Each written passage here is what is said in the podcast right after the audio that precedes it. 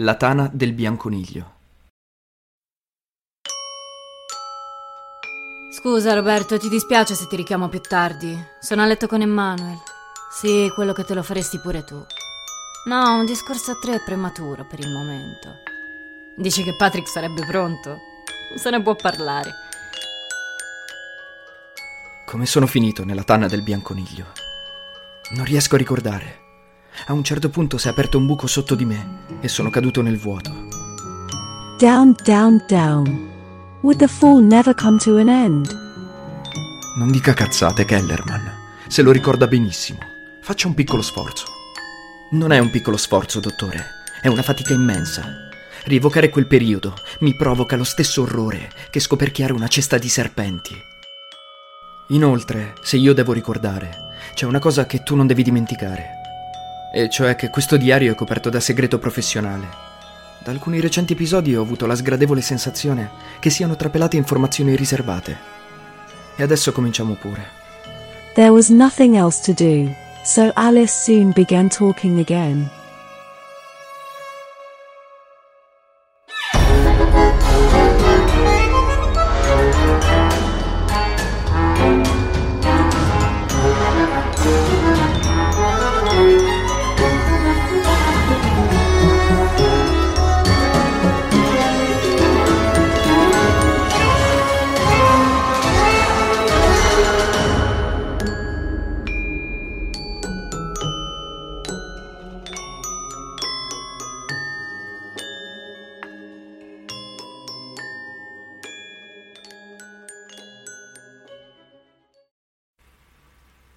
Per altre vie.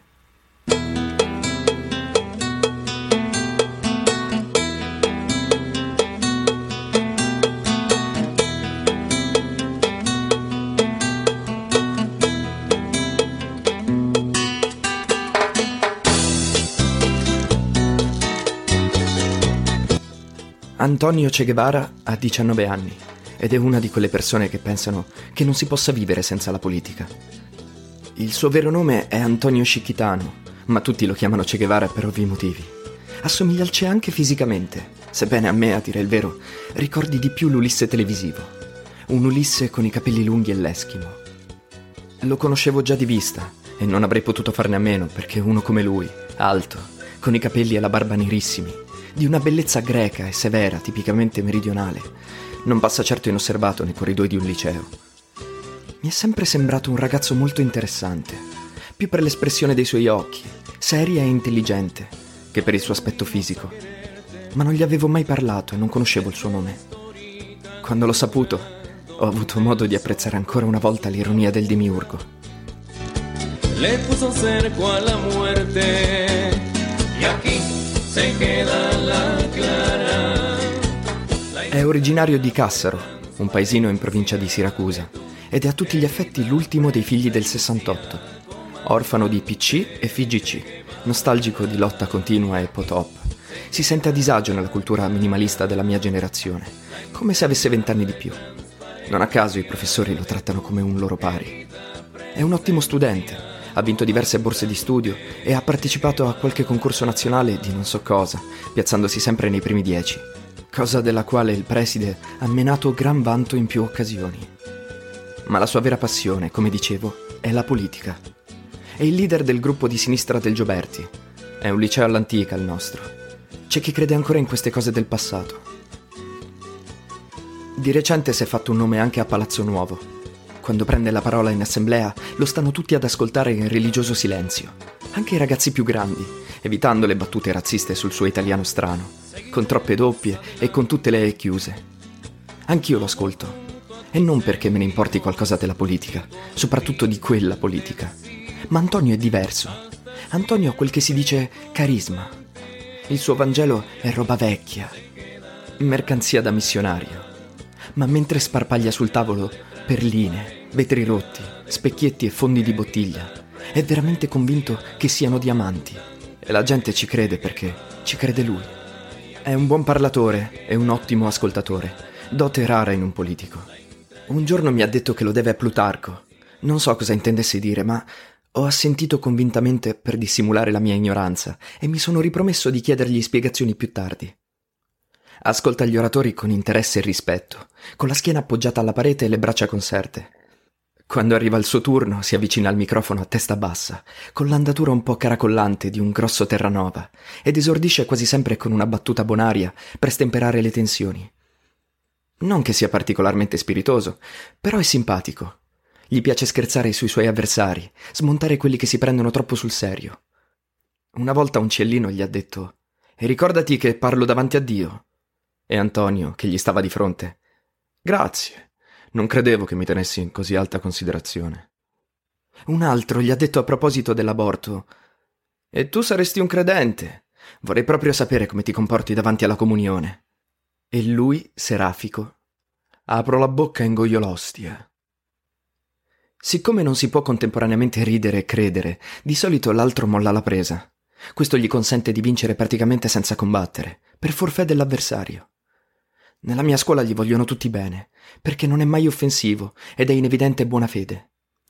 Antonio è quel che si dice una bella persona, perciò è escluso che possa fare carriera in politica. Gentili presidente e docenti, con la presenza intendiamo nuovamente scusarci per il disagio creatosi in seguito... È una mattina di fine gennaio e c'è la solita autogestione, una perdita di tempo alla quale facciamo tutti finta di credere. E qui apro una piccola parentesi.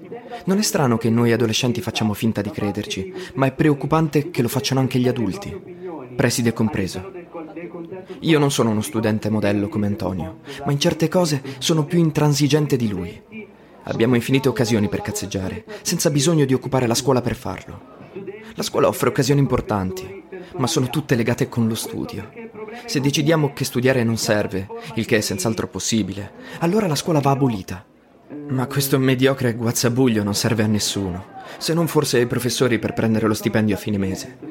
Ad ogni modo eccomi qui, in aula magna, seduto per terra in prima fila con le gambe incrociate.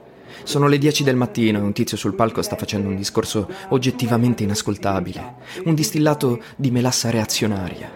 Due o tre studenti alle mie spalle protestano. Parte una bordata di fischi e vaffanculo. Quel che stava parlando esclama: Eccola la vostra democrazia. Uno in fondo all'aula urla: Ma sparati, leccaculo. Un altro gli grida: Collaborazionista del cazzo. La situazione degenera. Antonio interviene immediatamente, afferra il microfono e urla: Fermi, cosa fate? Ci sono i ragazzini del ginnasio. Decisamente non è aria. Mi alzo per andarmene, ma mentre sto cercando di defilarmi, vengo urtato da un gomito vagante e il mio naso incomincia a sanguinare copiosamente. Esco di corsa per andare in bagno. Riesco ancora a vedere Antonio saltare giù dal palco e separare due che si spintonavano. Poi più niente, perché sono entrato in bagno. Apro il rubinetto e metto il naso sotto l'acqua fredda. Sono seduto da una decina di minuti sul davanzale della finestra, con il fazzoletto premuto sul naso, quando vedo entrare Antonio. Alto, imponente, deciso. Si avvicina a me. Come va? mi chiede preoccupato. Non è niente, sta già smettendo, spero solo che non mi venga il livido. Fa vedere. Rovescia la mia testa all'indietro e mi esamina il naso. Non ti verrà il livido, è solo una venuzza interna. Però sanguina ancora. Che succede di là? Ho detto che se non la piantavano chiamavo i carabinieri. Hanno smesso subito. Razza di coglioni. Non tirarti su, devi stare con la testa all'indietro. Mi spiace. Non è mica colpa tua. Sì che è colpa mia. L'autogestione l'ho organizzata io. Ma che c'entra? E poi mi sento bene, non preoccuparti. Si appoggia al lavabo davanti a me gettando sguardi diffidenti ai miei capelli, all'orecchino al lobo sinistro, alla maglietta aderente, ai jeans strategicamente strappati, al bracciale d'oro al mio polso, alla mia mano che regge il fazzoletto, alla fascetta d'argento intorno al mio anulare. Da qualche tempo mi vesto così. È una forma di depistaggio. Gli altri si concentrano sul mio aspetto fisico, che i maschi della mia famiglia criticano senza riserve, e mia madre osserva con il compiaciuto interesse con cui si osserva un dipinto di cui si vanno definendo i dettagli, e non guardano al di là delle apparenze. Perciò mi lasciano in pace. Antonio ovviamente capisce, ma ogni comunicazione fra noi è interrotta da tempo. Intratteniamo rapporti freddi e cortesi. Buongiorno, buonasera, come stai, come va la scuola? Una pantomima insensata alla quale le formalità della vita quotidiana ci costringono. Non so chi di noi due sia più disgustato. Cerchiamo entrambi di evitarci e di passare meno tempo possibile in quella casa. Ma lei è la fidanzata di mio fratello e io in quella casa ci vivo. Ad ogni modo, vedo bene con che occhi mi guarda quando mi incontra nei corridoi. C'è dentro di tutto in quegli occhi: rimprovero, biasimo, desiderio, rimpianto. E il rimpianto è ben giustificato perché non rivedrà mai più il suo ragazzino. Ormai è morto. Antonio commenta con un sorriso. Beh, che dire. Se non altro il pregiudizio del genere siamo riusciti a eliminarlo. È difficile distinguervi dalle ragazze. Apprezzo il suo tentativo di intavolare una conversazione e lo assecondo. Non farti ingannare, non è niente di serio. Non è simbolo di niente, non c'è nessuna rivendicazione. Non siamo nemmeno gay. È solo una questione di trend. Scuote la testa facendo ondeggiare i capelli, neri e lucidi come le penne di un corpo. Che cazzo di generazione. Ne fai parte anche tu. Hai solo un anno più di me. Due, cioè mille. E il prossimo trend quale sarà? Rasarvi a zero? Così non ti sarà servito a niente farti sti capelli biondi. Sono biondo naturale, puntualizzo. Pensavo che fosse evidente. Scoppia a ridere, ha una bella risata. Potrebbe andarsene, dato che ha visto che sto bene, ma resta accanto a me. Per passare il tempo si mette a guardare le piastrelle di ceramica verde del bagno, piene di disegni osceni e di scritte fatte col pennarello. Questo gli offre uno spunto per mandare avanti la conversazione. Perfino le scritte sono diventate stupide. Vabbè che non ci si può aspettare alta letteratura dalle scritte dei cessi. La posizione in cui mi trovo mi impedisce di vedere la parete di fianco a me. Cosa c'è scritto?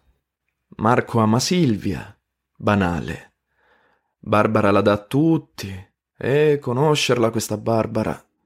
Questa è ermetica. Davide c'è. Poi le solite cazzate. Paolo Frocio. In questo cesso mi sono fatto Cristina, in questo cesso mi sono fatto. La risposta al precedente. De Biasi coglione. Qui siamo in una zona di reperti archeologici. De Biasi è andato in pensione cinque anni fa, era un bravo professore, ma non sapeva tenere la disciplina. Senti qua, autogestiamoci la vita. Una femminista, un pezzo d'antiquariato. Già, vediamo un po' cosa abbiamo qui. La sola differenza fra la nostra violenza e la vostra è che noi abbiamo ragione. Un pregevole saggio di velleitarismo fino a se stesso. E qui? I migliori hanno perso ogni... Eh, non si capisce, piede. Fede, azzardo senza vedere. Sì, beh, questa è profonda, dai. In che senso? Non si può spiegarlo così nel gabinetto di una scuola. Ma cos'hai? Ti trema il braccio. Sono un po' stanco di stare in questa posizione. Da qua. Prende il fazzoletto e lo preme con delicatezza sul mio naso. Si guarda intorno. Tanto per cambiare il pavimento è sporco. Sui lavabbi non c'è sapone e non c'è carta igienica nei gabinetti. Ci trattano come porci. In effetti trapela attraverso il fazzoletto una tipica puzza ammoniacale. Che classe fai? Seconda liceo. Che sezione? Sono nella C. Ah, quindi con la Marinetti e San Marco. Sei fortunato, sono due ottimi insegnanti. Strano però, non ti avevo mai notato nei corridoi. Intende dire, ovviamente, che neppure io passo inosservato. Rispondo con tono evasivo. Non mi faccio vedere molto in giro, preferisco restare in classe anche perché ultimamente le ragazze si prendono delle strane confidenze con me. Cioè? Che ne so, una ieri mi ha messo una mano sul sedere mentre ero alla macchinetta delle bibite. Anche in classe, comunque, le mie compagne mi si siedono in braccio e mi mettono le mani addosso. Scoppia a ridere scuotendo la testa. Cambia look, ragazzo, se non ti va che si prendano queste confidenze. Con me non lo fanno, chissà come mai. Intende dire che anche lui è attraente, ma nessuno si sognerebbe mai di prendersi certe libertà con lui. Mi secca ammettere che ho fatto la figura dello stupido. È evidente che la cosa dipende da me e che sono io stesso a provocarla. In realtà non so nemmeno io perché lo faccio. Non mi interessa nessuna di quelle ragazze, eppure cerco di attirare l'attenzione di tutte sul mio aspetto fisico. Forse è una specie di rivincita per il mio amor proprio, umiliato e offeso. Forse semplicemente sto tentando di distrarmi dal mio star male con qualcosa che funga da galleggiante. Certe notti annego in un barile d'inchiostro. Vorrei essere morto. Ma questo lui non può saperlo. Antonio guarda l'orologio, è passata una ventina di minuti. Mi viene il dubbio che si stia trattenendo lì controvoglia, anche se sinceramente non lo credo. Penso di piacergli. Ad ogni modo gli dico: Ti sto facendo perdere tempo, puoi andare se vuoi. Mi mordo subito la lingua. Quel puoi andare suona come la concessione di un principe al suo suddito, e io non voglio apparirgli come quel ragazzo ricco e viziato che sono. Arrossisco violentemente cogliendo il suo pensiero inespresso. Nonostante il mio travestimento grange, emano un inconfondibile odore di razza eletta. Sei mai stato ai Murazie? Mi chiede, distogliendo lo sguardo e fingendo di non accorgersi del mio imbarazzo. Grato della sua discrezione, gli rispondo: Certo, ci passo tutti i giorni per andare a casa. Dico nei locali di sera. Ce ne sono di interessanti se ti piace la musica. Da fine stratega qual è? Mi sta portando sul mio terreno. Sta creando i presupposti perché la cosa non finisca in quel bagno una volta che il mio naso abbia smesso di sanguinare. Sento il mio cuore allargarsi. Adoro la musica, gli rispondo convintamente. Ma dipende cosa suonano. Più che altro rock. Antico? Progressive o roba del genere? Che vuol dire antico? La musica migliore è quella degli anni 60-70. Scuoto la testa con un mezzo sorriso. È un luogo comune. Secondo me la musica migliore comincia proprio alla fine degli anni 70. Credo proprio che ti sbagli. Non fraintendermi, lo so che ci sono stati dei grandi anche prima, ma in generale c'è troppa retorica. Spiegati meglio. È proprio il loro concetto di musica che non mi va. Tutti quegli assolo che non servono a un cazzo, i coretti e cose del genere. Oppure tutto il contrario, sono sperimentali e cerebrali, freddi, come i King Crimson e i Soft Machine. Ride. Freddy e i Soft Machine. E che mi dici di Moon in June? Lo ammetto, è un capolavoro, ma è un'eccezione. Wyatt è un grandissimo. Sì, su questo hai ragione. Mi fa morire il suo modo di cantare, ci mette l'anima in quella voce quasi afona. Quando canta sembra posseduto da un demone. Tutti i musicisti veri sono posseduti da un demone. È completamente dionisiaco. Molto sexy. Ma, sexy. Diciamo che nella musica io cerco altro. L'hai mai visto suonare la batteria a torso nudo? Non la suona più dopo l'incidente del 73. Lo so, purtroppo. Comunque Las Vegas Tango basta da solo a consacrarlo alla genialità. The End of an Year, dici? Sì, è geniale, ma c'è troppa avanguardia per i miei gusti. Vedi, è proprio quello che cercavo di dire. Secondo me in quel periodo manca il senso della misura. Si va da un eccesso all'altro.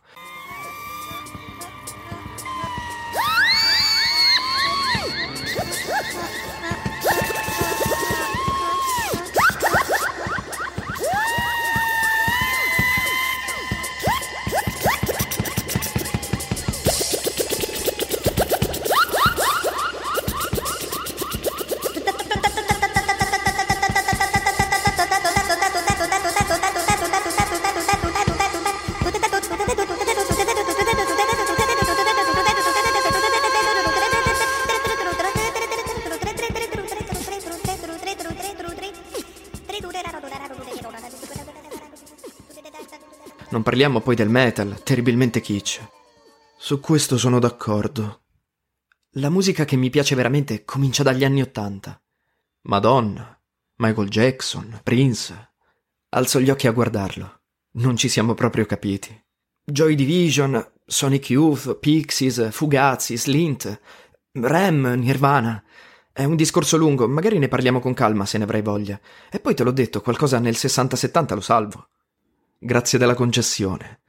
Sta giù con la testa. Per esempio, cosa salvi? Per esempio, i geniali precursori, Talking Heads, Television. A proposito di Television, lo sapevi che Tom Verlaine è nato come poeta? No, ma si capisce da tutto, compreso il nome d'arte che si è scelto. Ma più che altro trovo geniale il suo modo di suonare la chitarra.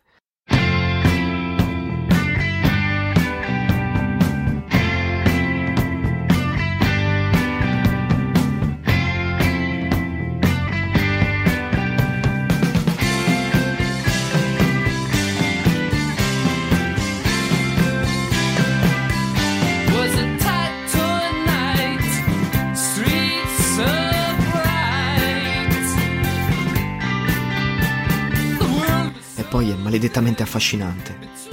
Ci sarà un motivo se Patti Smith ha perso la testa per lui. La sua musica è un mix di intellettuale e sensuale, arrapante. Più intellettuale che sensuale, direi, come la maggior parte della musica dell'East Coast. Un brano come Venus de Milo è puro dadaismo. Io preferisco la versione precedente, quella dei demo tapes del 74, gronda schizofrenia da tutti i pori. Mi guarda sinceramente stupito. Come fai a conoscere quella versione? Ho i miei canali. It just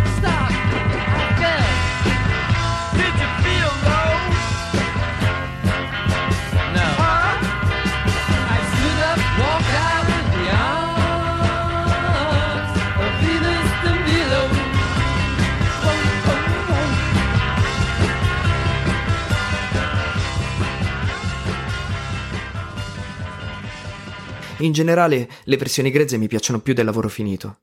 In un certo senso il prodotto finito è morto, mentre nelle prove senti pulsare la vita. Il loro massimo per me è The Blow Up. Lo preferisco di gran lunga a Marky Moon. Pensa a un brano come Little Johnny Jewel, capolavoro assoluto. Non hai tutti i torti. Gli album in studio non riescono a catturare quel non so che di crudo delle improvvisazioni sul palco. Ma fra la musica precedente non c'è proprio niente che ti piaccia. Sì, certo, qualcosa c'è. Per esempio, Father Shout, l'intro di Atom Earth Mother. È indiscutibilmente geniale. Ci sono anche singoli brani che nel loro genere sono perfetti, tipo The Musical Box. Però in generale c'è troppa enfasi. È un difetto congenito di quel genere di musica. Pensa ai Queen. A me interessa la sostanza, non la retorica. Come concetto di musica mi piacciono gli Stones agli esordi, prima che incominciassero a fare il verso a se stessi. Fino alla morte di Brian Jones, insomma. All'inizio erano perfetti, canzoni brevi, intense, senza fronzoli. Per esempio, Gimme Shelter, ma senza Lisa Fisher e i suoi vocalizzi. Quella grezza, cruda, solo con la voce di Mick Jagger. niente Beatles. Sì, i Beatles mi piacciono, anche se sono i capostipiti di uno stile musicale un po' ruffiano, tipicamente inglese. Personalmente preferisco gli americani. E poi cosa ascolti? Altre cose, qualcuna anche abbastanza complicata. Tipo? Allontano il fazzoletto dal naso, giusto per rendermi conto che sanguina ancora, ma di meno, e proseguo la conversazione tamponandolo di tanto in tanto. Per Ubu, Neil Young, Frank Zappa, Tim Buckley, Itsuro Shimoda. Tim Buckley e chi? Una specie di Neil Young giapponese. Ovviamente mi piace anche Don Van Vliet. Captain Beefheart? Sì, vedo che lo conosci. Che razza di intenditore sarei se non lo conoscessi? Secondo me in quel periodo la partita se la giocano tra lui e Tim Buckley, specie se consideri che hanno cominciato già negli anni 60. Sono diversissimi ma altrettanto grandi. Tim aveva un'anima fatta di musica.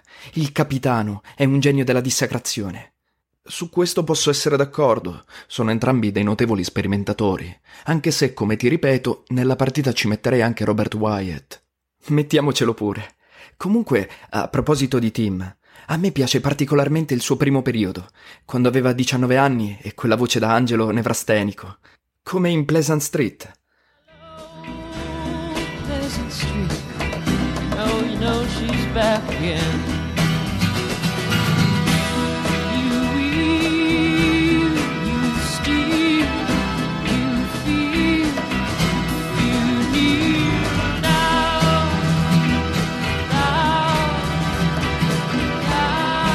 Una canzone sulla droga, lo sapevi? Eh, L'avevo capito. You will, you still, you feel. A proposito, come ti rapporti con la droga? Io? Siamo solo noi due qui dentro, mi pare. Non mi rapporto. Cioè? Non mi interessa. Penso che sia da prendere in considerazione solo per un eventuale suicidio. Cosa ne pensi di Heroin, di Lou Reed? Non mi piace. Nel suo genere è un capolavoro. Può darsi, ma la detesto. Perché? Che ne so, la odio.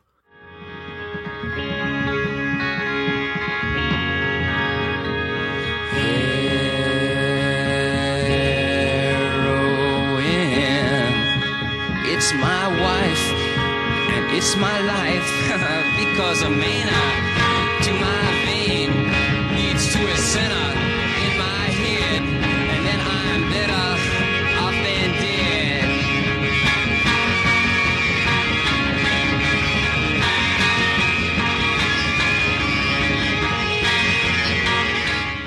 Cazzo, mi sono macchiato la maglietta.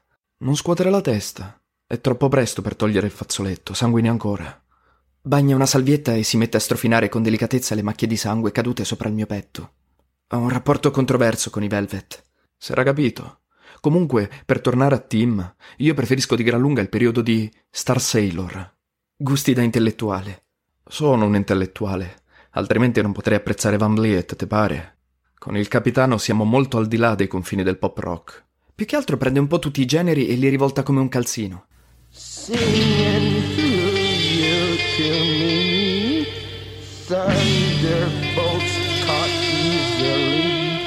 Shouts the truth peacefully.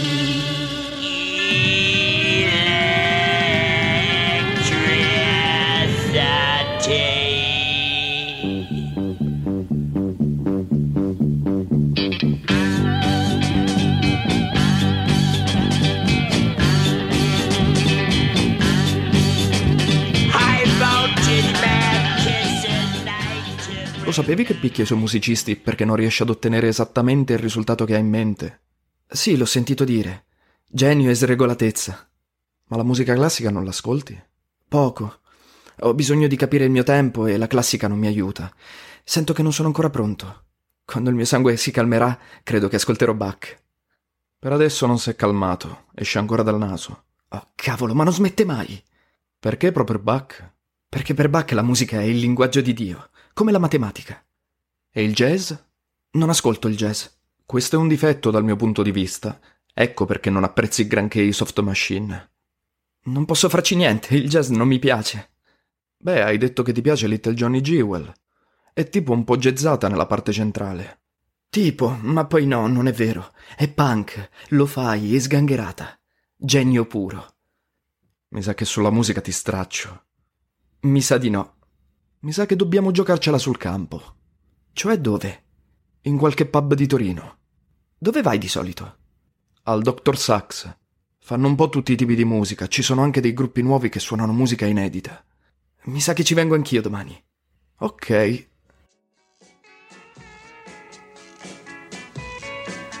Rimane vicino a me senza dire più niente. Appoggio la nuca contro il muro fissando il soffitto e mentre le ultime gocce di sangue mi colano tiepide e dolciastre giù per la gola, mi rendo conto, con improvviso stupore, che per la prima volta dopo molti mesi mi sento quasi bene.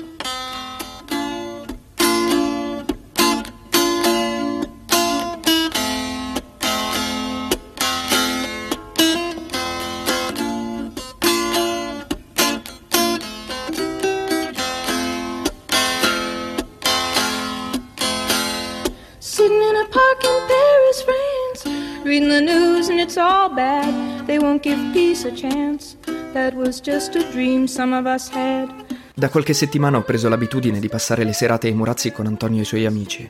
Non che sia una gran vita la loro. Parlano di politica e di occupazioni. Bevono birra nei pub e cantano canzoni degli anni 70 accompagnandosi con la chitarra. Neil Young, Johnny Mitchell, l'immancabile locomotiva di Guccini. In mezzo a quegli epigoni del 68 mi sento come una comparsa di fragole e sangue.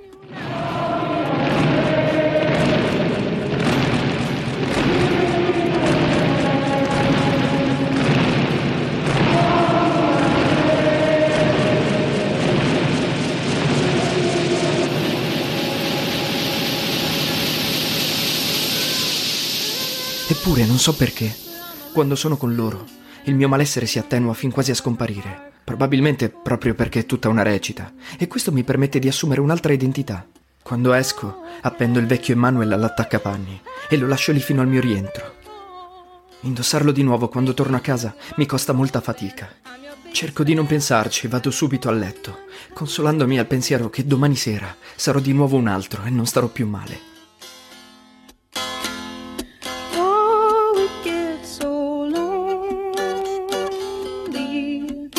You're walking and the streets are full of strangers. All the news at home you read just give you the blues.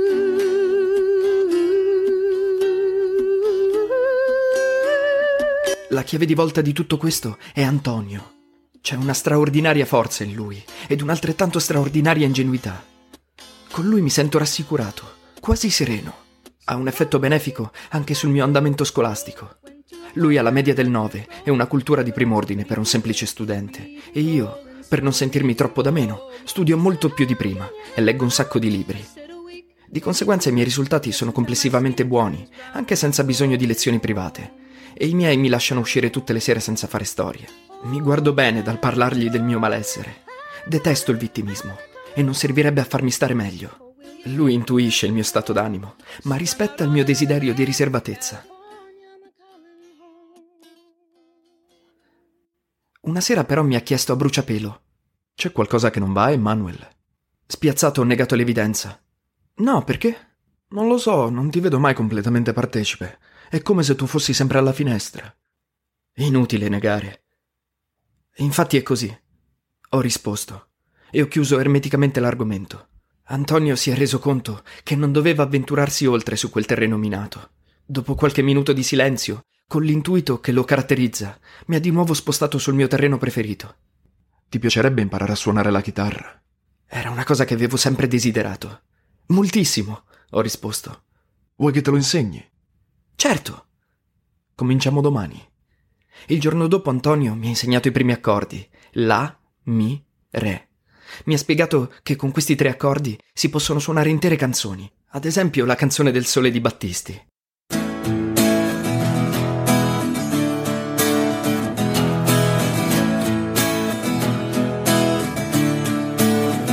Mi esercito tutti i giorni sotto la sua guida. Lui corregge la posizione delle mie dita e mi insegna accordi sempre meno semplici. Miglioro di giorno in giorno, anche se ovviamente non arriverò mai al livello di un vero chitarrista. Canto anche, un'altra cosa che desideravo da sempre ma che non avevo mai fatto, salvo in camera mia da solo. La mia voce è lontana anni luce dallo Yarag di Cobain, ma l'effetto complessivo non è male, anche perché la mia pronuncia dell'inglese è abbastanza buona. Intanto, frequentando locali alternativi con lui, osservo quello che mi circonda. In quegli ambienti gira parecchia roba, come la chiamano loro. Diciamo roba classica, niente crack e droghe sintetiche, più che altro fumo e LSD. Antonio disapprova quella che definisce una cattiva abitudine. Non si sbilancia più di tanto in proposito, credo per non apparire moralista. Si concede solo qualche spinello ogni tanto.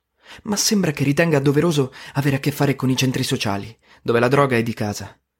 Non so perché lo faccia. Forse perché i cosiddetti alternativi di sinistra sono in ritardo di vent'anni su tutto, come lui. Io, come ho detto, osservo e prendo nota, senza partecipare a nessuna di quelle strane cerimonie. La prima cosa di cui ho preso atto è che fumare erba annebbia il cervello. In sostanza produce lo stesso effetto descritto da Omero per i lotofagi. Chi la fuma si sente più felice e migliore, pur essendo in realtà solo più stupido. Questo mi ha confermato quello che già sapevo, e cioè che fra intelligenza e felicità c'è un rapporto di proporzionalità inversa. La cosa mi è risultata evidente da quando siamo entrati in contatto con i Tantra, un gruppo di teatranti scoppiati che si fanno di erba e poi, sotto l'effetto di quella roba, mettono in scena strane improvvisazioni in uno scantinato del Macondo. Espressione corporea, la chiamano. Da quelle improvvisazioni derivano poi i loro spettacoli, in pratica allucinazioni collettive, a volte affascinanti, a volte solo esibizionistiche. Mi diverte assistere alle prove del gruppo, anche se mi sento infastidito da certe performance. Non ritengo necessario né interessante denudarsi in scena, men che meno mimare azioni sessuali. Non sono un guardone, non rientra fra le mie perversioni. L'autrice dei loro testi, se così si possono chiamare quegli assemblaggi di interiezioni emotive e cerebralismi intellettuali, è la fidanzata di Bastiano, il leader del gruppo. I due hanno quel che si dice un rapporto aperto, nel senso che ognuno fa quel che gli pare con chi gli pare. Si chiama Elettra Giordano ed è una diciannovenne pallida e bionda, un'isterica lucida che vorrebbe farsi di roba pesante, ma non ne ha il coraggio, e perciò sfoga le sue tensioni con il sesso. Ma le sfoga male. Lo so con certezza perché per un po' le ha sfogate con me. E qui, dottore, apro un'altra parentesi. Con lei, per la prima volta, ho scoperto il significato dell'espressione buttarsi via. È una sindrome strana e pericolosa, che consiste nel provare godimento a identificarsi con gli umori e le secrezioni del proprio corpo. Potrei definirlo il piacere della decomposizione, una specie di cupio dissolvi, che assale l'essere umano quando ha perso il rispetto di sé. Tutte le sere, dopo la fine delle prove, lei e io passavamo un paio d'ore insieme in macchina. Non posso dire che mi piacesse davvero, ma neppure che mi dispiaceva quel rapporto stravolto come un flash da acido, senza senso e senza futuro, consumato frettolosamente sulle rive del Po in mezzo ai passanti, nascosti solo dai finestrini appannati. Lei mi diceva cose ridicole tipo scopami presto, devi venire in fretta, ci vedono, ti voglio subito, prendimi adesso. Poi si metteva a urlare forte. Io le tappavo la bocca e le dicevo ma sei scema, ci arrestano. Però ho sempre avuto il dubbio che facesse parte del copione, che lei fisicamente non sentisse niente. Se non altro non voleva il preservativo. Quel sapore forte mi mancava da tempo, anche se era così diverso da quello che ricordavo. Ma presto ne ho avuto le scatole piene delle sue seghe mentali. Non c'era nulla di vero in quell'agitarsi convulso. Era come lasciarsi sbatacchiare qua e là dall'elica di un frullatore. Il risultato era poltiglia di materia senza tracce di anima. Inoltre mi ero accorto che la cosa dispiaceva ad Antonio. Perciò ci ho dato un taglio e non ho più messo piede al Macondo. Peccato. Era un bel locale. Ma a Torino non mancano certo i pub interessanti. La Divina Commedia, per esempio, anche se è un po' fuori mano, è uno dei miei locali preferiti. È suddivisa in tre piani, uno per ogni regno dantesco. Il paradiso è occupato da una trattoria con terrazza, il purgatorio da una zona cocktail, l'inferno da una specie di cripta in mattoni pieni che ospita una buona programmazione live. L'ideale per un amante della musica come me. Si fanno strani incontri all'inferno. Una sera, durante un intervallo dello spettacolo, ero seduta a un tavolo a bere la mia Coca-Cola mentre Antonio sulla terrazza del paradiso fumava uno spinello con degli amici. Improvvisamente le luci in sala si sono spente e sul palco sono apparse due sagome in controluce.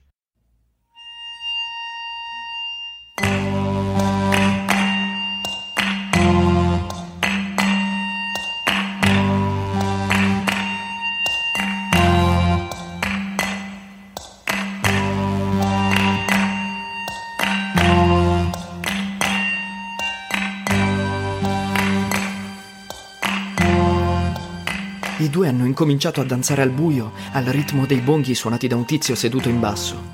Poi i riflettori si sono accesi. C'è stato un botto, è scoppiata una lampadina. Lui era un tipo con un bel fisico, i capelli biondi ricci e il viso androgino. Lei, alta e aristocratica, indossava una tutina nera come i suoi capelli, aveva le gambe lunghissime e danzava con gli scaldamuscoli rosa alle caviglie. Aveva il viso di una bambola, perfetto e inespressivo, e si muoveva con l'agilità di un felino, a balzi e scatti improvvisi. Poi si fermava e inarcava le spalle in un modo che non so descrivere.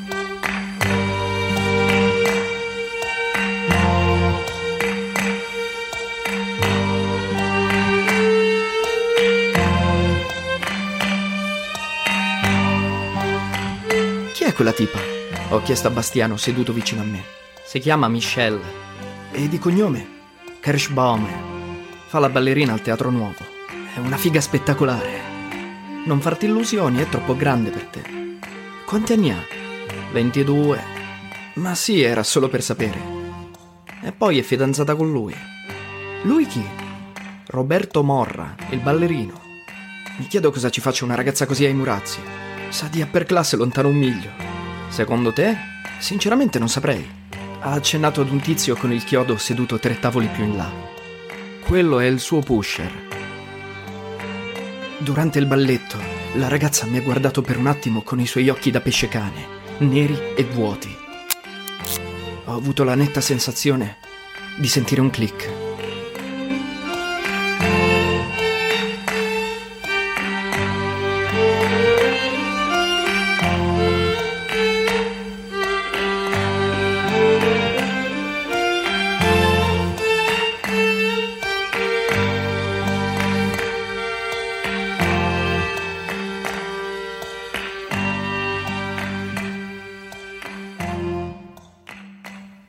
Finito lo spettacolo l'ho aspettata fuori, ma non l'ho vista passare. Doveva essere uscita dalla porta sul retro. Dopo dieci minuti già non ci pensavo più. Ero tutto preso da un discorso che mi stava facendo Antonio. Premetto che, anche se sono un tipico rappresentante della generazione X, mi sento completamente estraneo alla mentalità dei miei coetanei.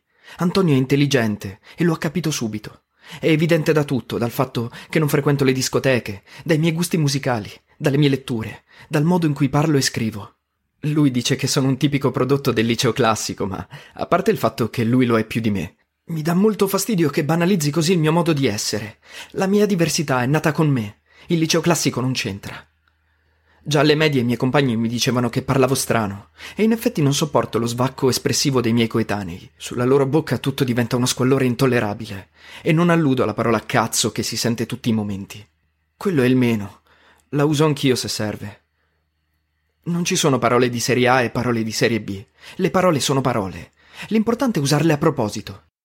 Il punto è che non si può ridurre la comunicazione umana a interi ezioni da primitivi. Il modo in cui ci si esprime riflette il modo in cui si pensa. Questo si sa. Ma pochi si rendono conto che a sua volta il linguaggio plasma il pensiero. Se ti abitui ad esprimerti come un selvaggio, diventerai un selvaggio, è matematico. Trovo tremendo soprattutto il modo in cui si esprimono le ragazze la loro stupida abitudine di scrivere K invece di CH e NN invece di non. La loro punteggiatura sovrabbondante e imprecisa, i loro quattro o cinque punti esclamativi. Uno basta e avanza. Tutti quei puntini di sospensione devono essere tre, non uno di più e non uno di meno. Sono un insulto alla decenza.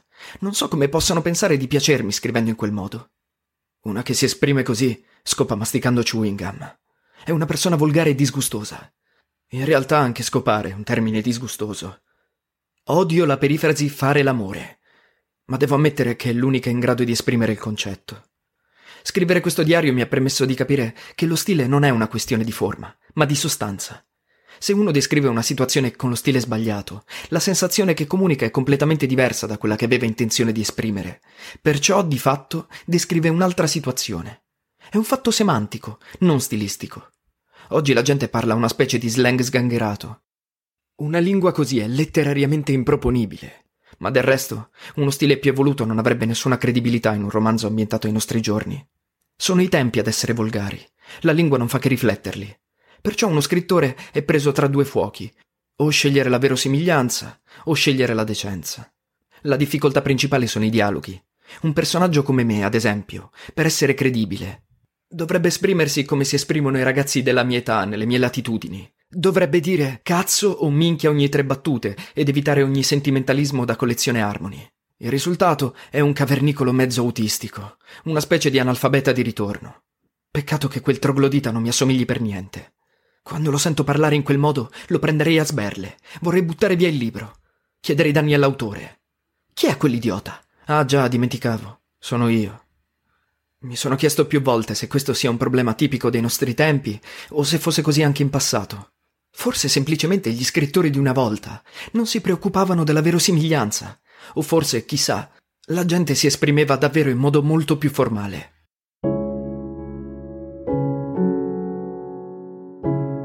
Su via, continuò Marguerite, stiamo dicendo delle bambinate. Datemi la mano e torniamo in sala da pranzo. Non devono capire il significato della nostra assenza. Andate se volete, ma io vi chiedo il permesso di restare qui. Perché? Perché la vostra allegria mi fa troppo male. Allora sarò triste.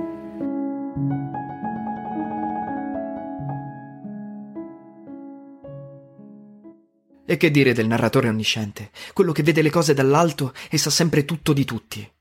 Dov'è? Chi è? Come fa a leggere dentro le persone? La notte trascorse veloce e il mattino arrossì nel trovarlo tuttora avvinghiato a Matilda. Ebbro di piacere, il monaco si levò dal lussurioso giaciglio della sirena.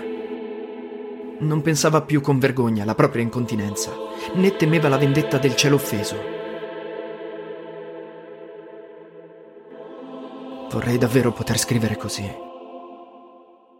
Poi, in tempi più recenti, subentrano gli stream of consciousness, le dimensioni interiori che si intrecciano ai fatti e non possono essere raccontate impersonalmente.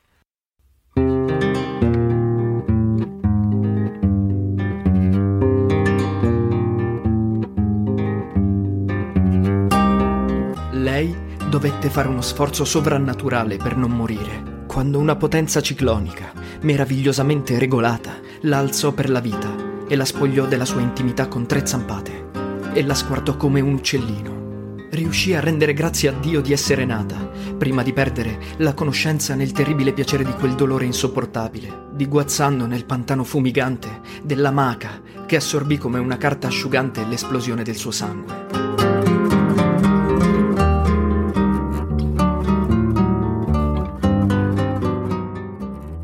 Bellissimo da leggere, ma se non ti chiami Marquez, è meglio che lasci perdere. Per concludere, non si tratta di un effetto del liceo classico, è un problema che mi pongo da sempre. Semmai è vero il contrario. Ho scelto il liceo classico perché è l'unico in cui io possa riconoscermi almeno in parte, sebbene io non mi riconosca affatto nella scuola in sé. È un'istituzione nei confronti della quale provo una viscerale diffidenza, come ben sa colei che, in passato ormai remoto, tentò di occuparsi dei miei studi. Ebbene, pur sapendo tutto questo di me, Antonio ha la fastidiosa abitudine di coinvolgermi nel disprezzo che prova per la mia generazione e spesso mi catechizza come se fossi un idiota. Lo sopporto solo perché, come sempre, è in buona fede. Siete acritici, non pensate, non sapete soffrire, volete solo divertirvi, siete poco abituati all'esercizio della ragione, siete vuoti, siete facile preda dei falsi miti, sempre sull'orlo dell'esaltazione fanatica.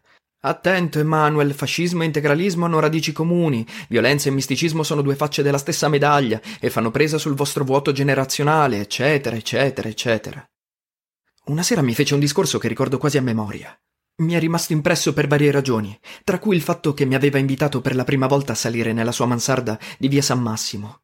Avevo un po' di batticuore, e non solo perché avevo fatto cinque piani di scale senza un attimo di sosta. Impresa che mette a dura prova anche gambe allenate come le mie. La sua tana, come la chiama lui, è arredata con semplicità, ma con buon gusto, con travi a vista di legno dipinto di bianco, qualche tappeto moderno sul pavimento di parquet e diversi poster alle pareti, fra cui una gigantografia del quarto stato. Come molte persone di sinistra, Antonio è di famiglia piuttosto benestante. I suoi non hanno problemi a pagargli gli studi e la casa in cui vive, rispettano il suo precoce desiderio di indipendenza. È figlio unico e sta dando loro molte soddisfazioni. Al centro del soggiorno campeggia un grande divano di pelle nera. Appena entrai quella sera, Antonio mi invitò a sedermici e mi chiese cosa volessi da bere. Optai per un succo di ananas. Rise, andò in cucina e tornò con le bibite. Mi versò il succo, ma ci aggiunse del latte di cocco e del rum, affermando che così era meglio. Non si sedette accanto a me, ma sulla poltrona di fronte. Si versò una bevanda alcolica che credo fosse tequila, ne bevve un sorso e mi disse Quindi abbiamo appurato che Moonin Jun non è troppo sperimentale per te. No, infatti, confermai. Perfetto, allora. Si alzò ed accese il suo Pioneer SX. È del 1980, un modello insuperabile come qualità del suono. Quelli di oggi non sono all'altezza.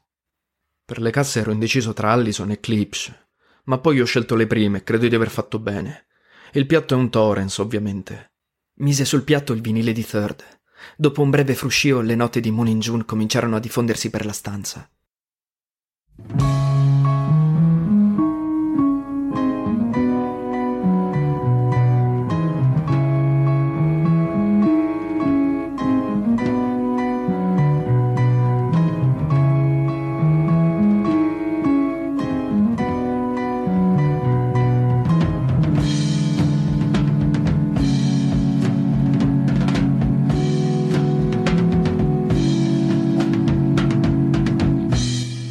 Dannato pezzo ha veramente qualcosa di speciale. Gli inglesi hanno un termine intraducibile per definire quel qualcosa. Addictive. Una volta che ti è entrato in testa non esce più. Finirai per convertirmi alla musica dei 70s? Gli dissi scherzando ma non troppo. Scosse la testa scettico. Magari. Incominciò a parlare, ma le sue parole mi arrivavano come da un altrove. Si fondevano con le evoluzioni del canto libero di Wyatt, inseguite dalle fantastiche rincorse delle tastiere di Rutledge.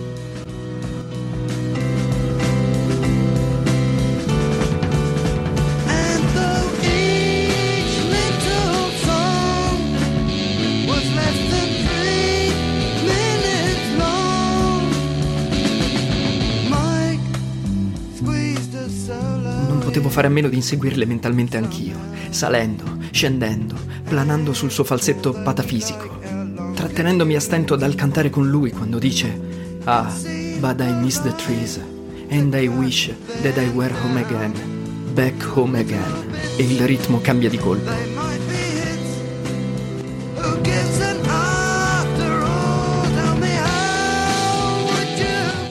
Questo comunque non mi distraeva dal discorso di Antonio, anzi me lo imprimeva nei sensi oltre che nella memoria.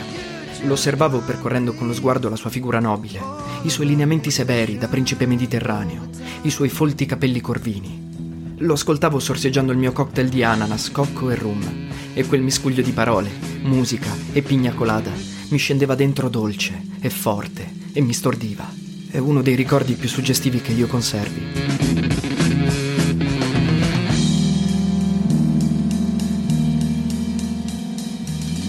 Non è colpa vostra. Siamo noi che abbiamo sbagliato tutto. Antonio usa sempre la prima persona plurale quando allude alla generazione del 68, alla quale appartiene idealmente. Ci siamo parlati addosso. Con la nostra seriosità odiosa abbiamo creato il tipo dell'eterno adolescente che invecchia senza mai diventare adulto, del mezzo alienato, del cioieista disadattato, dell'incazzoso in bilico fra rinuncia globale e autoaffermazione violenta, fra droga e molotov, fra anarchia e terrorismo. Un velleitario puro. Non abbiamo affatto cambiato la società. Quelli che non si sono integrati sono scappati, si sono creati delle tane, dei rifugi sotterranei, si sono persi. Voi siete la nostra necessaria conseguenza. Generazione del nulla che è figlio del nostro vuoto. Non capivo esattamente i riferimenti storici e ideologici, però mi sentivo emotivamente dalla sua parte. Lo ascoltavo affascinato con la testa appoggiata all'indietro contro lo schienale del divano, facendo scorrere l'indice lungo il bordo del bicchiere. Speravo che continuasse il discorso sedendosi al mio fianco, ma non lo fece. Ci salutammo verso mezzanotte. In seguito abbiamo continuato a frequentarci per qualche settimana, da buoni amici. Ma quando finalmente la nostra storia ha preso la piega che desideravo, ha avuto un sapore completamente diverso da quello che avevo immaginato. Il sapore appiccicoso di un tuffo nel fango. Mi sono rialzato con le penne inzaccherate, impiastricciato, pesante, sporco. Non sapevo più volare.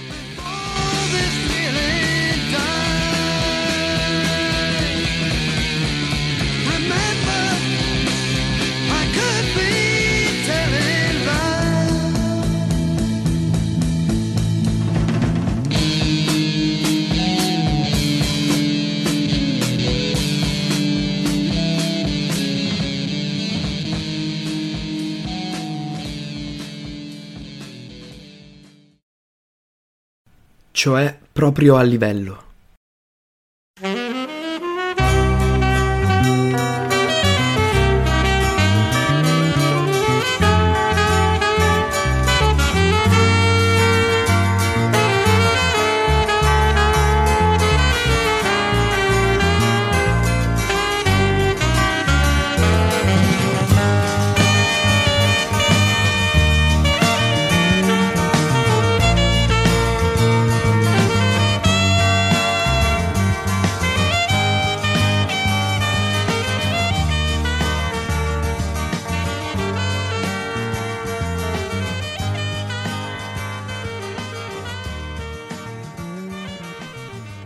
Che sto cercando di dirvi è che bisogna trovarsi, capite? Trovarsi tutti assieme per lavorare, il resto viene di conseguenza.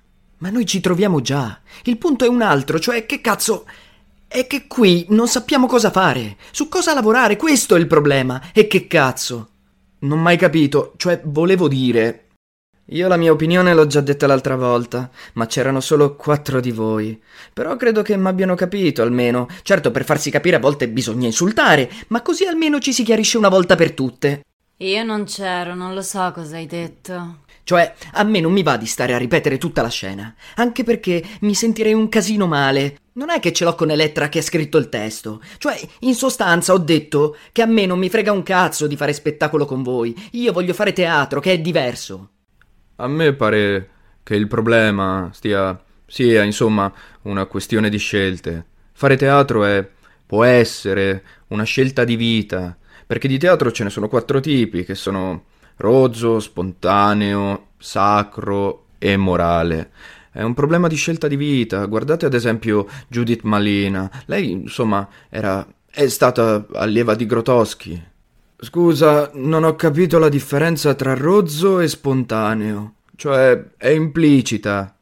Ho qui degli appunti che, se volete, posso leggervi. Un momento, io credo che forse, cioè, non so se mi so spiegare, cioè, preliminarmente dovrebbe esserci un altro problema, cioè quello della disponibilità, dell'impegno collettivo. Cioè, io mi chiedo, quanti di noi sono disposti a garantire una presenza costante?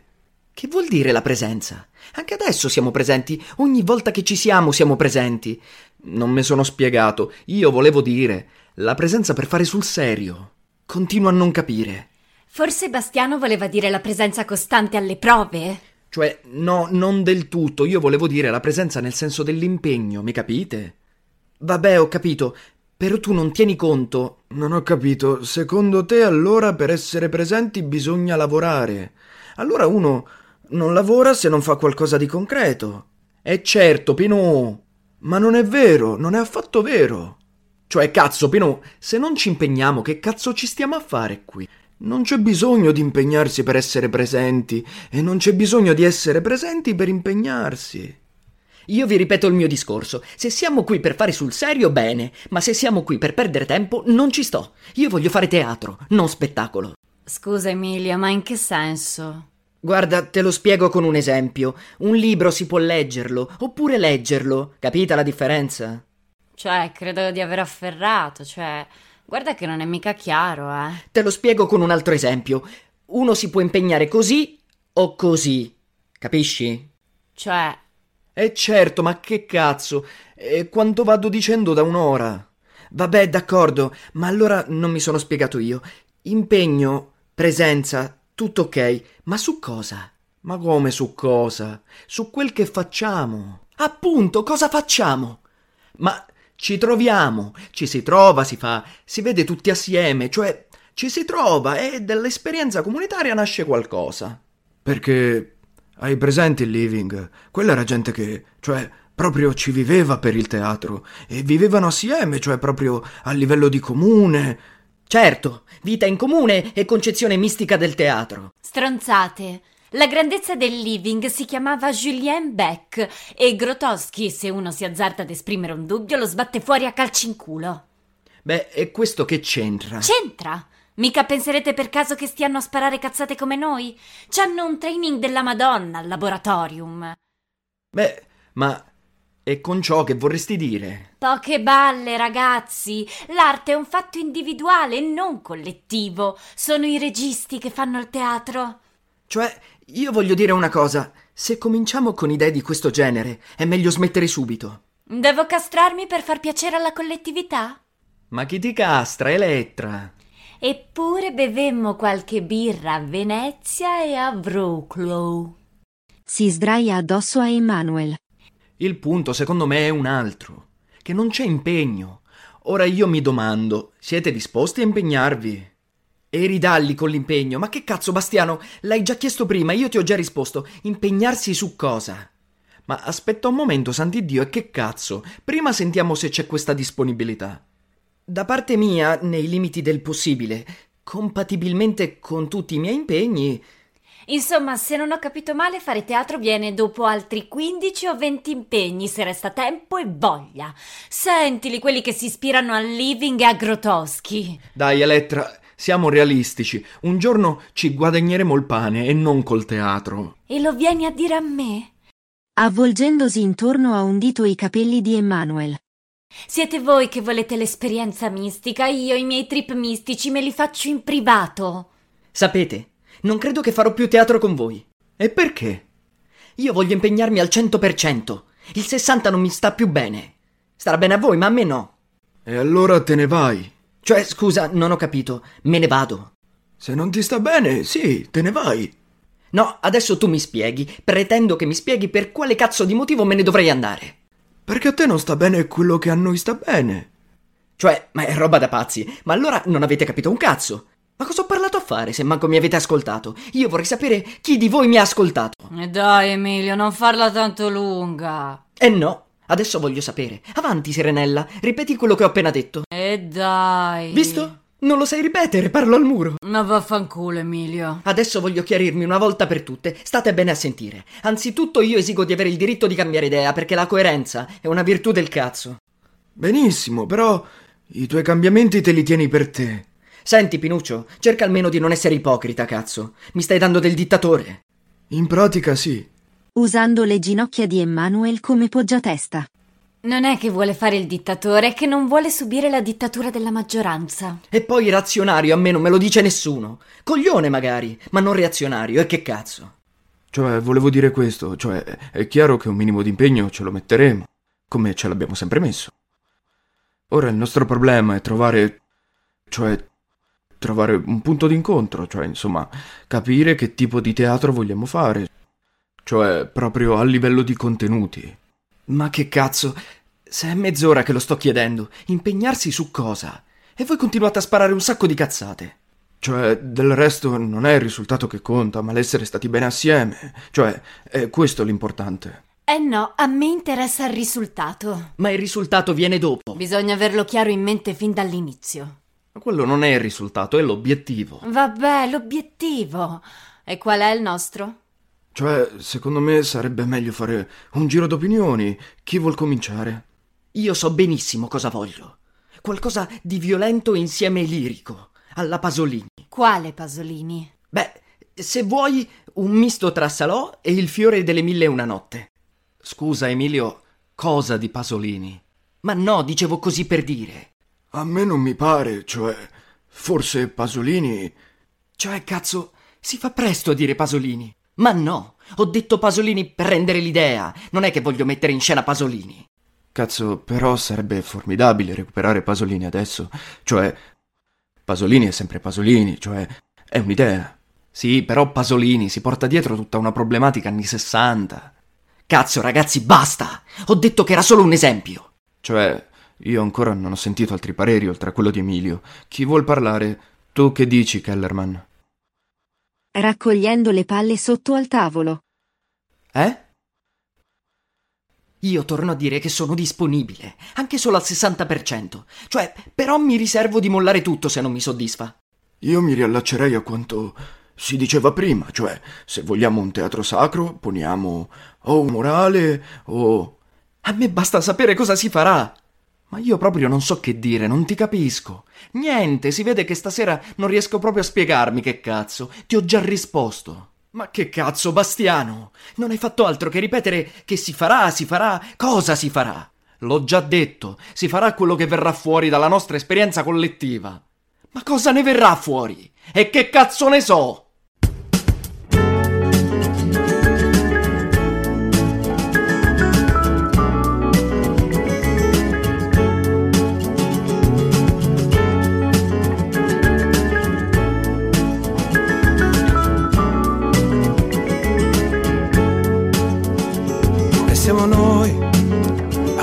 Ricca la terra, noi che sopportiamo la malattia del sonno e la malaria. Noi mandiamo a raccolto cotone, riso e grano e noi piantiamo il mais su tutto l'altopiano. Noi penetriamo foreste, coltiviamo savane, le nostre braccia arrivano ogni giorno più lontane. Da noi vengono i tesori, alla terra carpiti, che poi tutti gli altri restano favoriti. E siamo noi, noi, a far bella la luna, con la nostra vita coperta di stracci e di sassi di vetro. Quella vita che gli altri ci respingono indietro, come un insulto, come un ragno nella stanza. Riprendiamola in mano, riprendiamola intera, riprendiamoci la vita, la terra, la luna e l'abbondanza.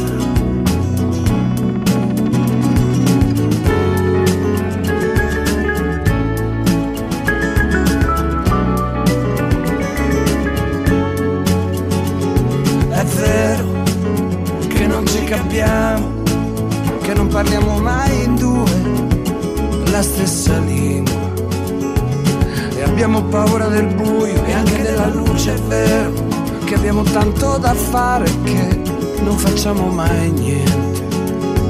È vero che spesso la strada sembra un inferno, una voce in cui non riusciamo a stare insieme, dove non riconosciamo mai i nostri fratelli. È vero che beviamo il sangue dei nostri padri e odiamo tutte le nostre donne e tutti i nostri amici. Ma ho visto anche degli zingari felici corrersi dietro far l'amore e rotolarsi per terra. E ho visto anche degli zingari felici in piazza maggiore ubriacarsi di luna di vendetta e di guerra.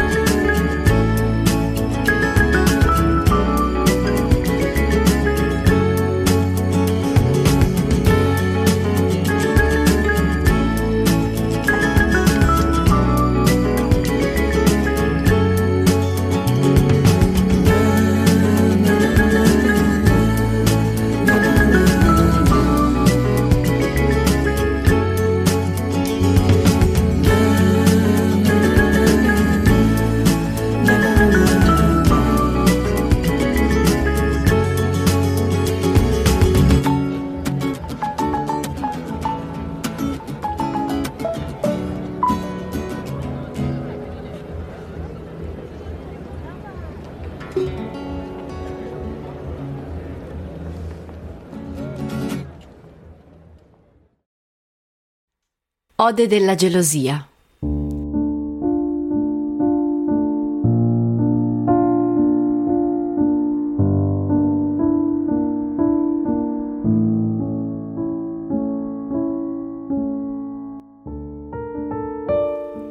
Seduta sul divano del salotto sfoglio una rivista ed ascolto distrattamente la cadenza ritmica del palleggio, interrotta da esclamazioni di soddisfazione o di disappunto. Non ho voglia di assistere alla partita. So già che Michele umilierà Gianluca e Massimiliano, giocatori mediocri. La casa è deserta in questo pomeriggio di aprile. La mia futura suocera si è assentata per il rito bisettimanale dello shopping, che celebra ogni martedì e giovedì in compagnia di due amiche, con cui percorre via Roma perlustrando le vetrine, individuando a colpo sicuro gli oggetti più esclusivi, come le magnifiche décolleté di Sergio Rossi e il raffinato carré di Hermès che sfoggiava ieri a pranzo.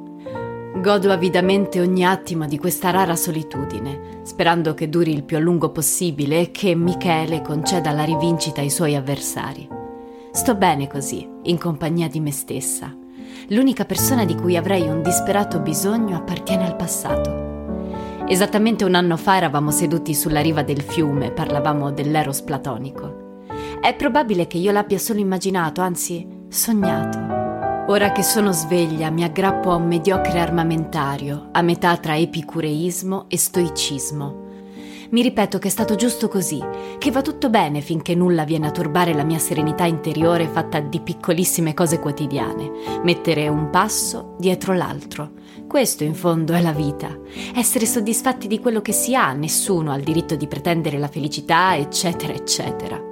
Ma non è vero, non sono neppure serena. Non mi sento più a mio agio in questa casa a meno che, come adesso, io non sia completamente sola. Qualche sera fa, mentre attendevo il rientro di Michele, mi sono ritrovata tu per tu con l'ingegnere. La signora Elena era andata a dormire, tormentata da una delle sue frequenti emicranie. Lui taceva e beveva whisky seduto in poltrona, mentre io guardavo distrattamente la tv. Sentivo a tratti sulle mie gambe il peso dei suoi occhi azzurri. Dopo qualche minuto di imbarazzo mi sono alzata dicendo che dovevo tornare a casa. Kellerman mi ha accompagnato alla porta e all'improvviso, sulla soglia, ha cercato di baciarmi. Mi sono svincolata dalla sua presa con un guizzo felino, dicendogli: Ha voglia di scherzare, ingegnere. Sono tornata a casa di corsa con il cuore in gola. Mi era rimasto addosso il suo odore di whisky e dopo barba. Ho fatto la doccia, ma avevo il batticuore. Per tutta la notte ho ripensato alle parole di Emmanuel sul conto di suo padre. Ho misurato la distanza siderale tra il suo intuito istintivo e l'ottusa razionalità di suo fratello e questo mi ha fatta sentire ancora più in pericolo. Michele non saprà mai da chi è circondato. È una persona troppo onesta per supporre la disonestà negli altri, ma questo, ben lungi dall'essere un pregio, è un gravissimo limite. E quel che è peggio io non potrò mai parlargliene perché dovrei incominciare da me stessa.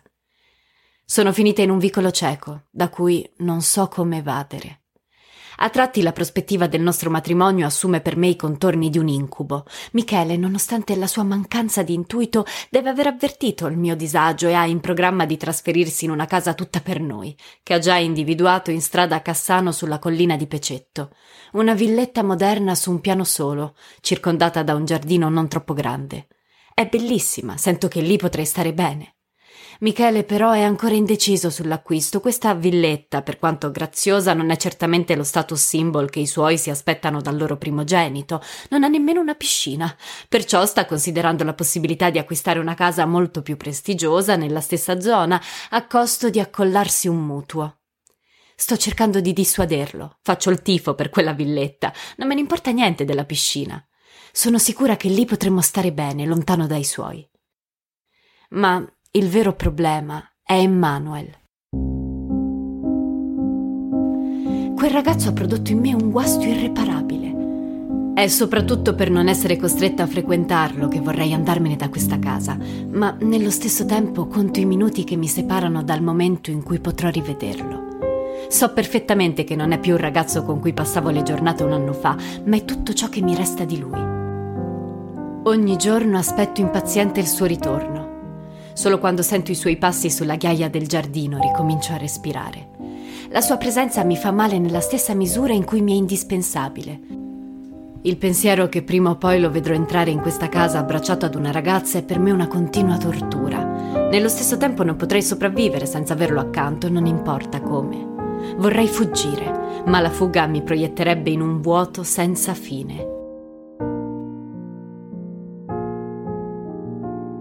In sintesi, sto impazzendo.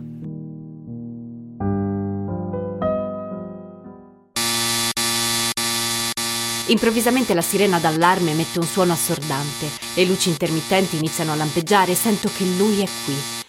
Il mio cuore batte all'impazzata. Entra in salotto con la sacca da ginnastica appesa alla spalla e richiude la porta con un piede, reggendo in una mano un libro e nell'altra un bicchiere. Distolgo lo sguardo, non riuscendo a dissimulare l'emozione. Lui è sempre stato bellissimo ai miei occhi, ma adesso la sua vista mi ferma il cuore in petto.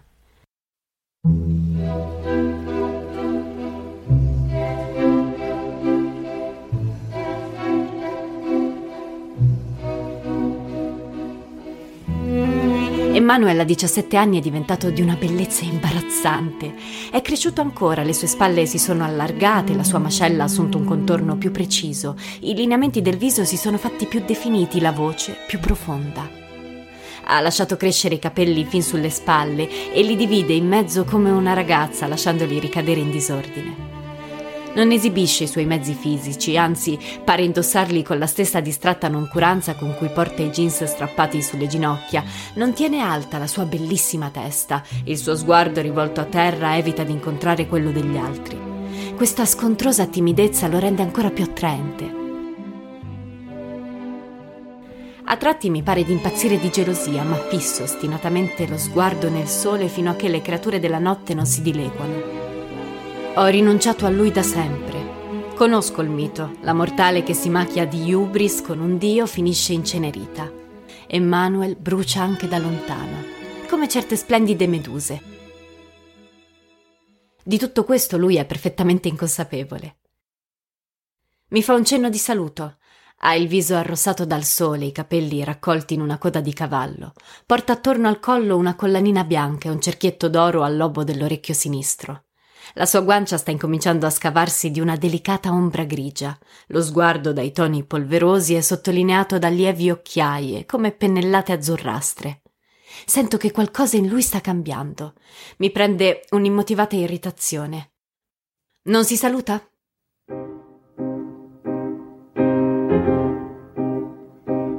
Volta verso di me tre quarti di un viso strano, dolce e spigoloso come quello dei ragazzi di Botticelli, un viso che non è esattamente quello che ricordavo. Ti ho appena salutata.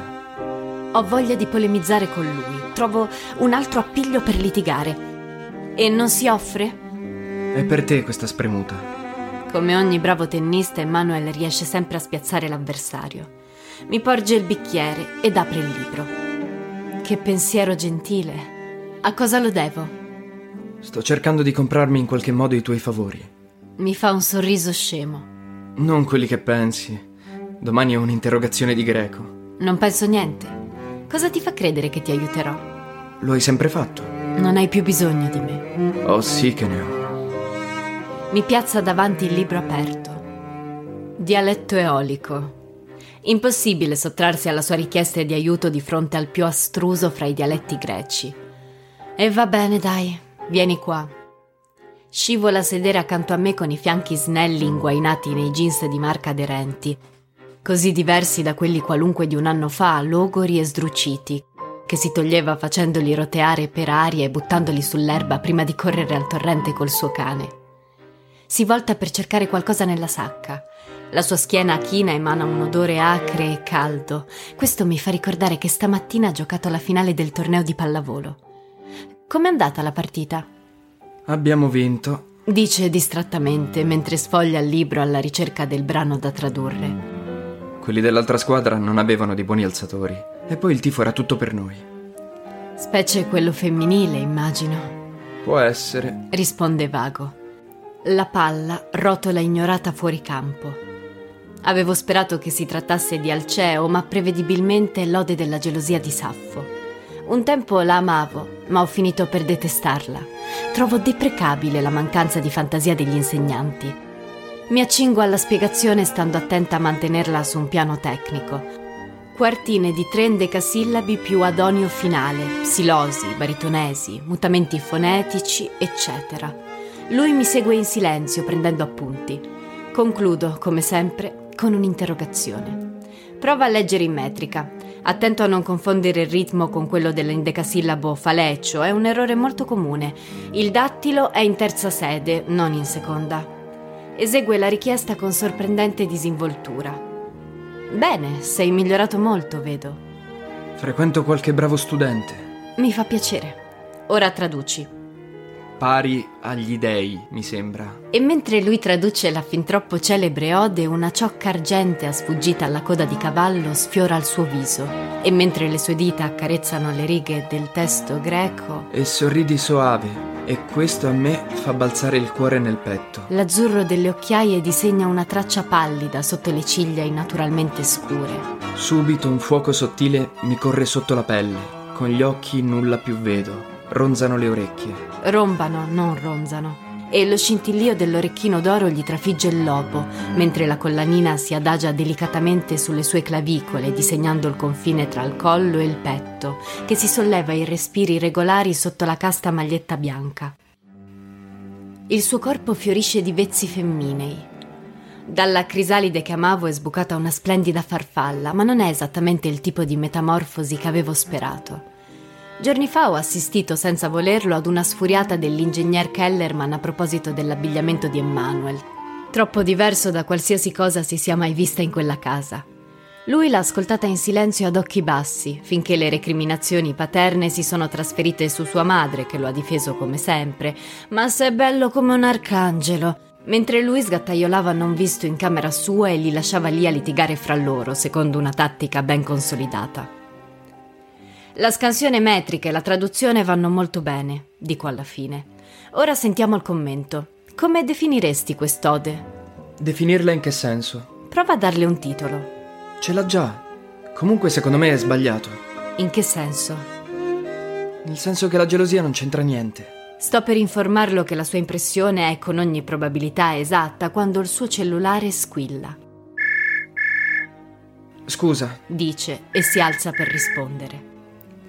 Riprendo la rivista e fingo di immergermi nella lettura. Lui dice ciao e mi volta la schiena. Più che parlare sussurra. No, oggi non riesco. Parla con una spalla appoggiata al muro, si volta sorridendo. Domani forse. Va bene, sì. Ride per una battuta. Mi gira di nuovo la schiena e parla a voce bassa. Non sento più cosa dice.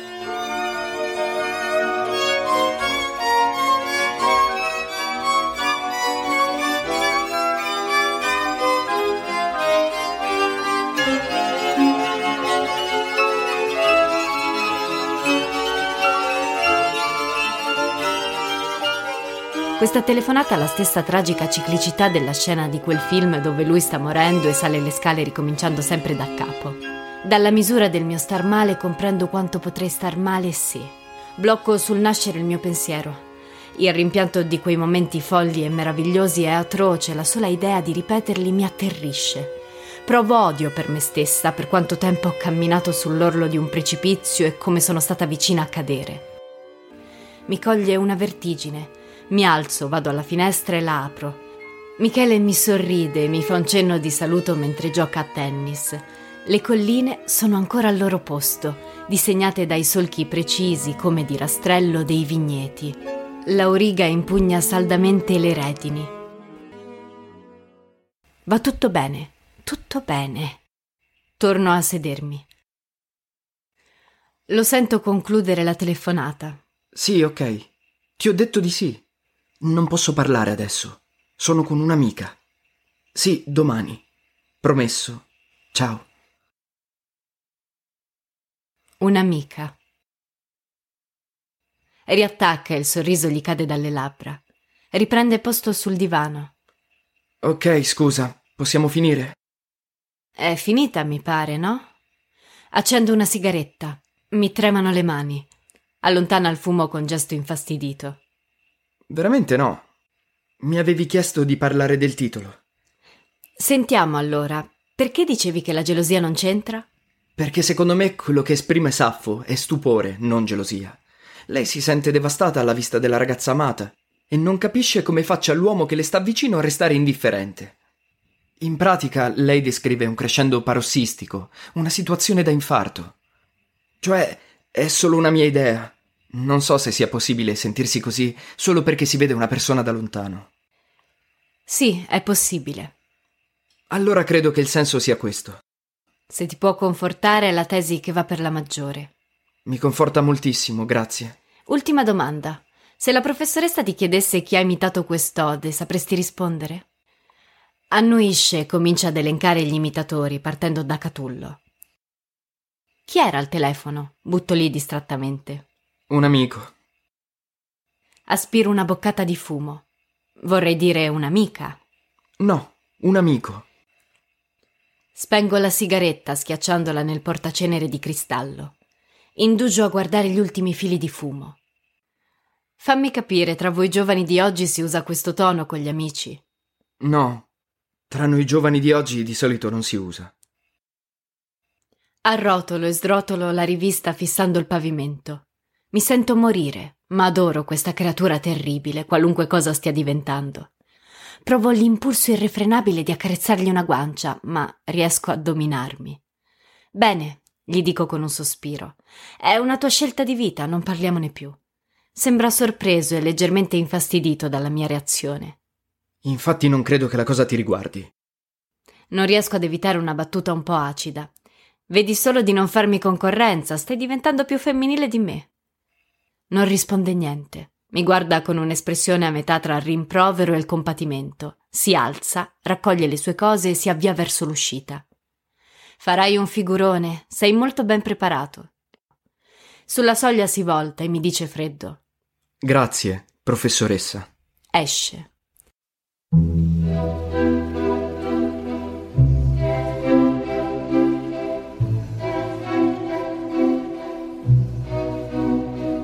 Un urlo dal campo. Qualcuno ha messo a segno un micidiale ace e ha vinto la partita. Applausi, risate, le voci si avvicinano. Il sole sparisce dietro una nuvola.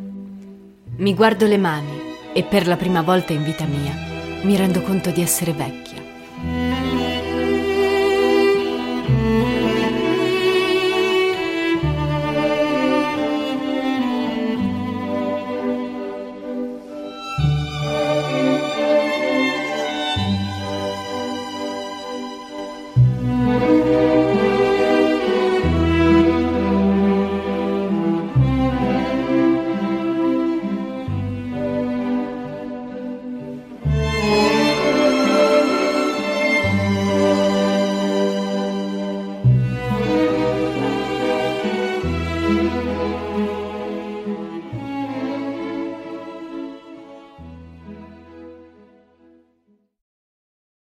Vuoti d'aria.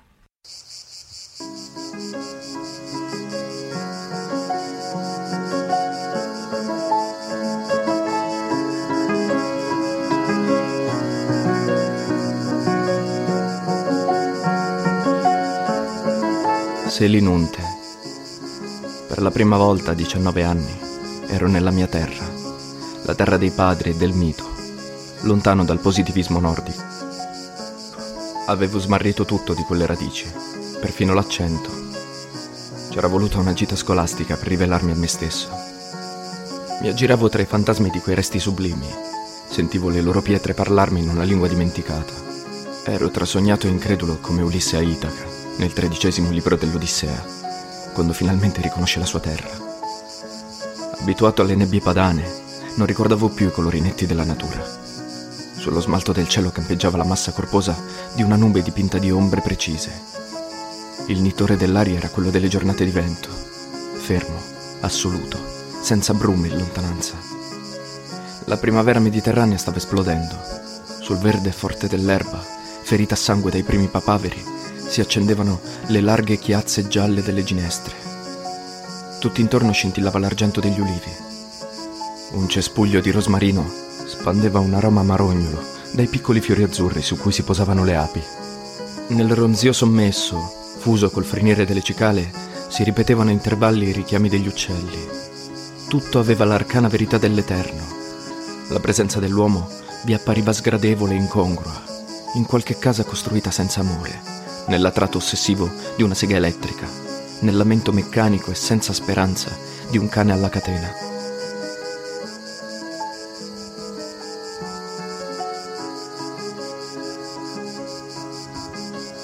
Fra quelle pietre calde che imprigionavano l'oro del sole, si sentivano ancora passeggiare gli dei. Uno di essi stava camminando al mio fianco ad occhi bassi, in blue jeans e scarpe da ginnastica, i capelli biondi raccolti in una coda di cavallo che accentuava il suo aspetto androgino.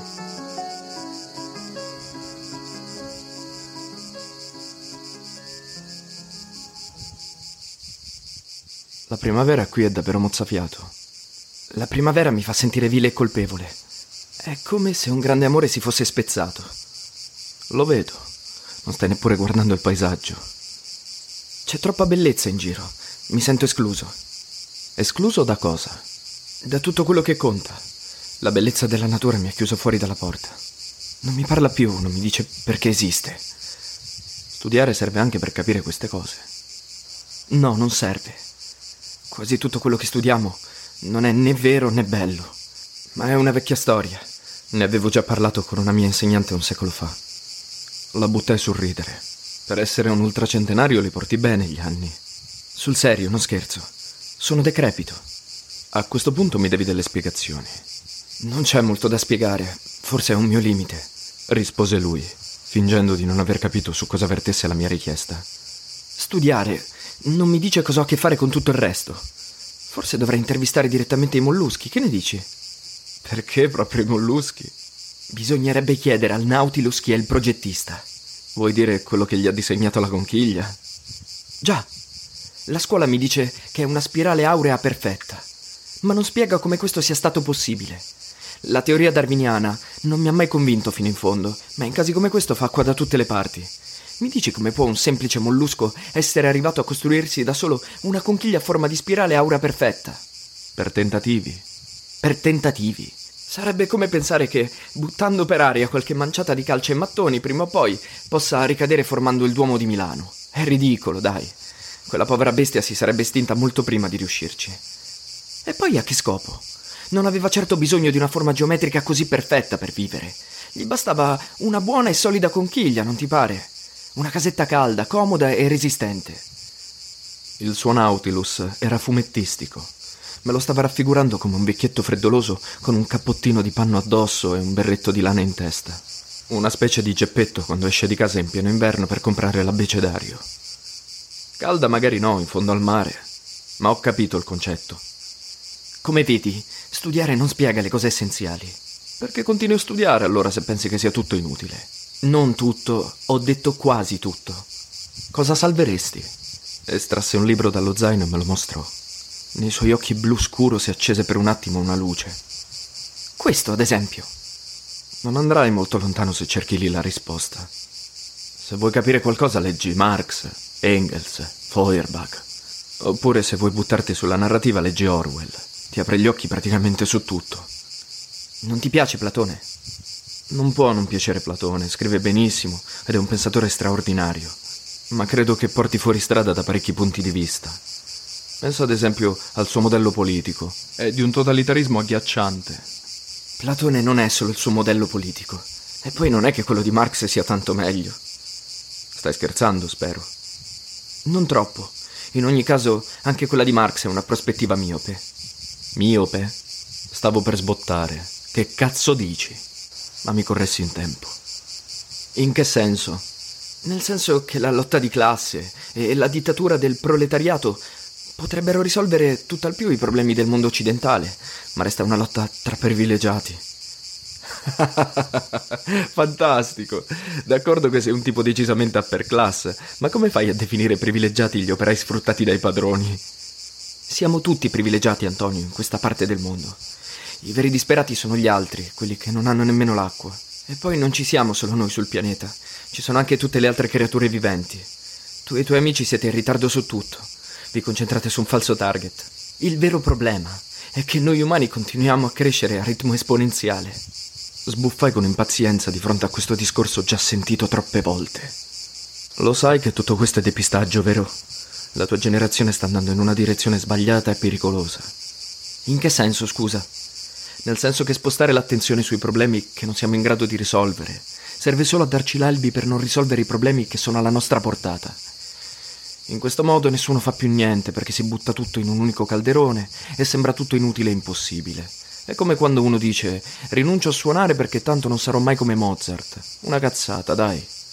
Questo è un problema che si deve risolvere. Quello della sovrappopolazione? E come? Con uno sterminio di massa? Si arriverà appunto a questo se non troviamo in fretta una soluzione. E la soluzione la trovi in Platone? No, che c'entra? O meglio, per adesso non l'ho trovata. Comunque, se proprio devo stare sull'antico, personalmente preferisco Aristotele. Come fai a fidarti di uno che mescola l'argomentazione razionale con una sensualità da bordello? Pensa al finale del simposio o all'inizio del Carmide, quando Socrate sbircia nella tunica del ragazzino. Io li trovo stupendi. Tu devi essere uno che crede nella divina follia. Esatto. Mi strinsi nelle spalle, rassegnato. Dammi qua. Mi feci dare il libro, lo aprì e lessi con tono declamatorio. Dunque l'anima, nel far questo, fermenta tutta e sussulta, e quel tormento alle gengive che viene ai bambini che mettono i denti, appena cominciano a spuntare, quel prurito e fastidio, questa precisa sensazione prova l'anima di colui che incomincia a mettere le ali. Fermenta e si irrita e sente un solletico mentre mette le ali. Chiusi il libro e glielo restituì senza commentare. Per essere uno che non ama Platone, lo conosci quasi a memoria. Hai trovato il brano al primo colpo. Vertiginosa altezza speculativa o delirio da psicofarmaci? Vertiginosa altezza, non c'è dubbio. Scossi la testa. Il sole mi stava abbagliando, inforcai gli occhiali scuri. Stai bene con gli occhiali da sole? Grazie. Dovresti portarli anche tu con quegli occhi azzurri. Non sono azzurri, sono blu. Più chiari dei miei in ogni caso. Ne ho un altro paio se vuoi, sono dei Persol. Le accettò con gratitudine e se li infilò. Sembravano fatti per lui, gli stavano benissimo. Comunque, per tornare a Platone, quando ci si muove in questa zona di confine è difficile giudicare. O dalla mia Thomas Mann. Bell'esempio ti sei scelto. Von Aschenbach, a forza di credere nel Fedro, fa una brutta fine. Credimi, la filosofia di Platone è borderline. In certi momenti assomiglia più alla geniale invenzione di un artista che alla speculazione razionale di un filosofo. Lo diceva anche Aristotele. E il colmo dell'ironia è che Platone butta fuori gli artisti dal suo stato ideale, quando è lui stesso un sommo artista. Qualcuno ha detto che la storia della filosofia è tutta un grande commento a Platone. Un motivo ci sarà. È un'opinione come tante. Per restare sul tuo terreno è doxa, non aletheia. Rimisi il libro nello zaino senza rispondere. Continuammo a camminare per un po' in silenzio. Ad un tratto mi fece una domanda che mi colse in contropiede. Tu non credi in Dio? Esitai un attimo prima di rispondere. No, è un problema che ho superato. Non si può superare il problema di Dio. Scosse la testa guardando a terra e si chinò a raccogliere un tappo di bottiglia che mise nello zaino. Intanto eravamo arrivati al Tempio C e stavamo costeggiando il peristilio percorrendo i maestosi corridoi fatti di blocchi di arenaria bionda. Non potei fare a meno di constatare che si intonavano i suoi capelli al colore della sua pelle, come se un basso rilievo fosse sbucato dalla pietra e avesse preso vita. E quella tizia? gli chiesi a bruciapelo. Fa parte anche lei del tuo progetto di Teia Mania? Avvampò improvvisamente. A chi ti riferisce? Quella bionda slavata, come si chiama? Ah, vuoi dire Elettra? No, lei non ha niente a che fare con la divina follia. È più un affare del cavallo nero, credo. Una brutta bestia. Sì, una brutta bestia. Infatti ci ho dato un taglio, non la sopportavo più. Grugnì la mia approvazione assentendo con il capo. Quel rapporto mi infastidiva, degradava la sua immagine. Vederlo allontanarsi con lei ogni sera, per chiudersi in macchina a scopare sulle rive del Po, mi irritava e mi dava il volto a stomaco. Senza contare che temevo che qualche poliziotto di passaggio li scoprisse e li arrestasse per atti osceni in luogo pubblico. In ogni caso un passatempo grottesco, visto che non c'era nulla di serio fra loro. Detesto essere maschilista, ma non potei fare a meno di commentare. Le donne sanno essere squallide. Sì, confermò lui, e non disse più nulla. L'aria era satura di un tepore leggero.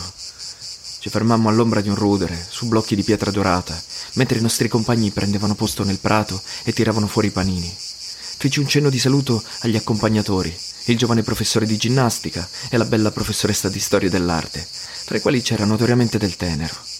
Mi misi a sedere con lui dietro un muro diroccato. Insaccato nell'eschimo, mi sentivo accaldato.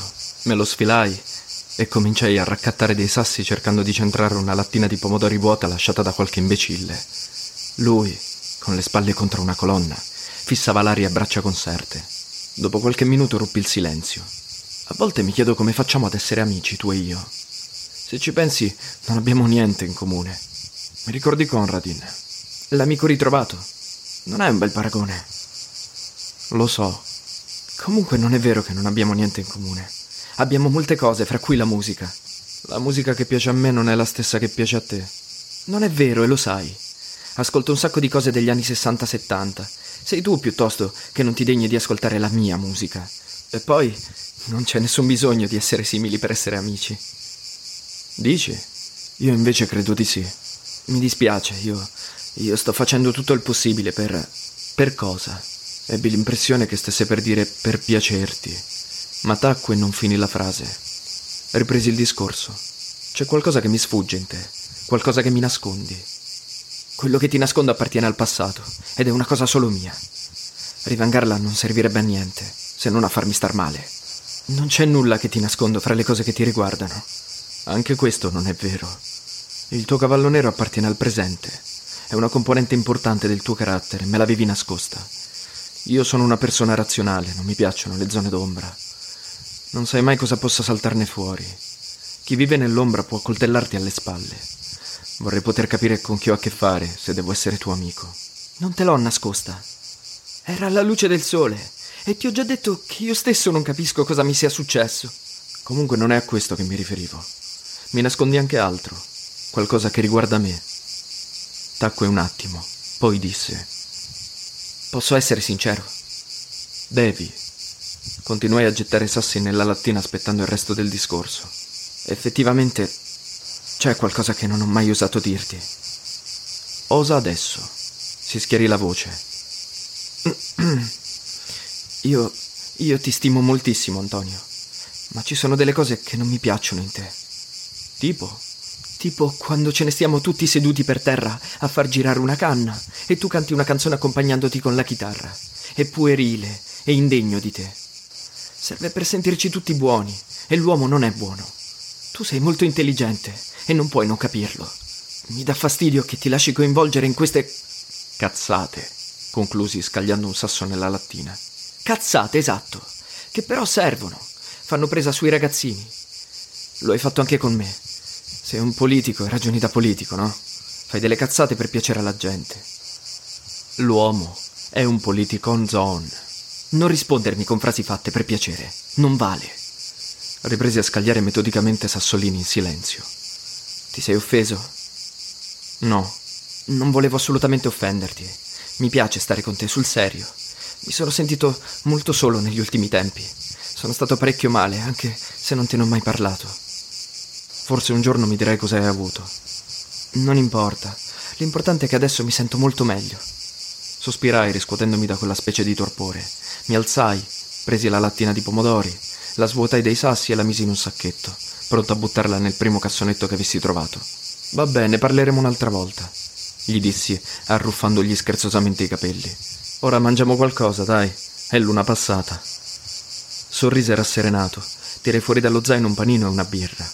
Lui fece lo stesso con il suo panino vegetariano e il suo succo di frutta. Mangiammo seduti all'ombra e poi ci distendemmo in santa pace a guardare le nuvole. Poi il cielo si rannuvolò, la luce si incupì e un fascio di raggi opachi, filtrando tra le sconnessure del rudere, cadde sulla scarpa sinistra un po' infangata del mio compagno. Frugò nello zaino alla ricerca del kiwi e se lo infilò. Disfece la coda di cavallo scrollando la testa e raccolse di nuovo i capelli sulla nuca. Un odore di fieno e temporale si diffuse nell'aria. Inaspettato, ci sommerse lo scroscio violento di un acquazzone. Guardammo il fuggi-fuggi dei compagni che raggiungevano di corsa il pullman, mentre un intenso odore di polvere bagnata si levava dalla terra e una cortina compatta di pioggia circondava il nostro rudere, trasformandolo in una cappa protettiva tiepida e ovattata. Eravamo soli. Mi sovvenne un esameta. Ille dies primus leti primusque malorum. Lui rabbrividì. Ho freddo. Non fa per niente freddo, anzi fa caldissimo. Forse non stai bene. Hai ragione. Non sto tanto bene. Batteva i denti. Tieni, prendi il mio eschimo. Glielo avvolsi intorno alle spalle. Lui se lo strinse alle braccia con le dita e serrò la mascella in una contrazione naturale. Poi si voltò a guardarmi in un modo assurdo, quasi supplichevole, e si lasciò cadere sul mio petto con l'abbandono di un bambino.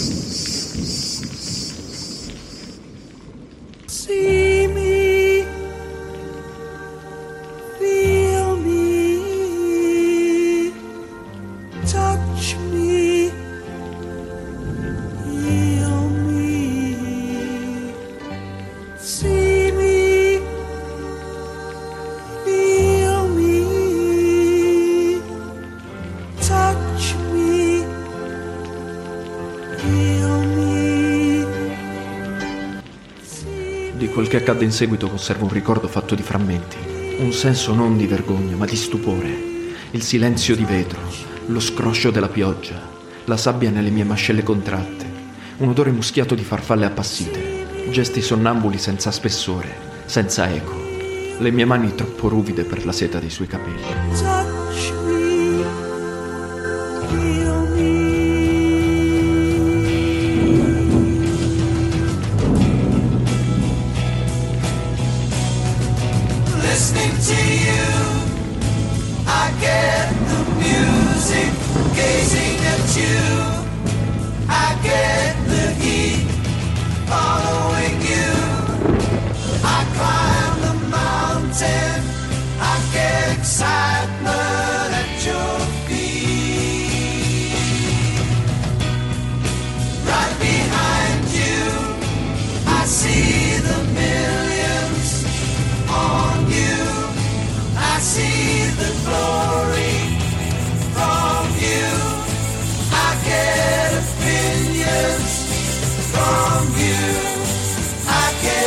Story. Listening to you, I get the music.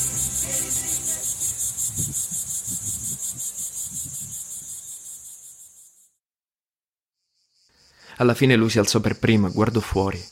Andiamo. Ha smesso di piovere. Mi alzai anch'io, malfermo sulle gambe, incassandomi nelle spalle come sotto una cappa di piombo. C'è qualcosa di strano, disse mentre ci avviavamo al pullman. Cosa? gli chiesi. Scosse la testa e scoppiò in una breve risata che mi ferì come una coltellata nella schiena. Poi, tornato improvvisamente serio, rispose: Non lo so. Stiamo volando all'ingiù.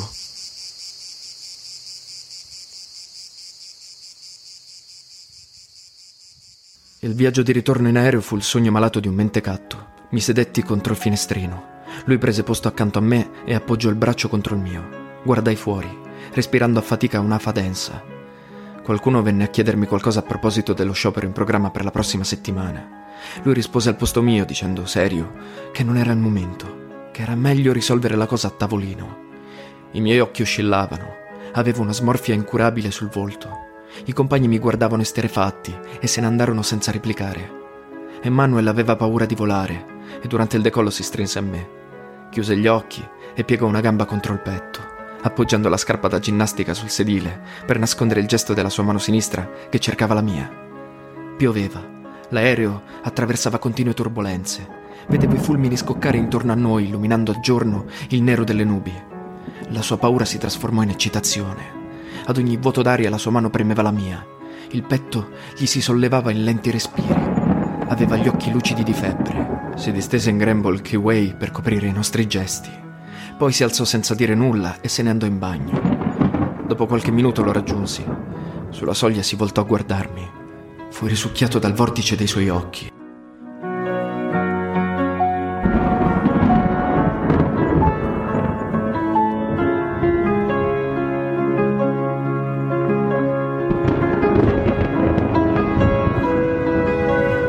Lasciai passare di nuovo qualche minuto fra il suo ritorno e il mio. Quando mi sedetti al mio posto, lui era disteso con le palpebre chiuse e l'espressione ineffabile di una statua arcaica sul volto. Mentre scavalcavo le sue gambe per sedermi, colsi gli sguardi dei compagni e dei professori. Non c'era né rimprovero né ironia nei loro occhi, ma solo un muto, inesprimibile sgomento.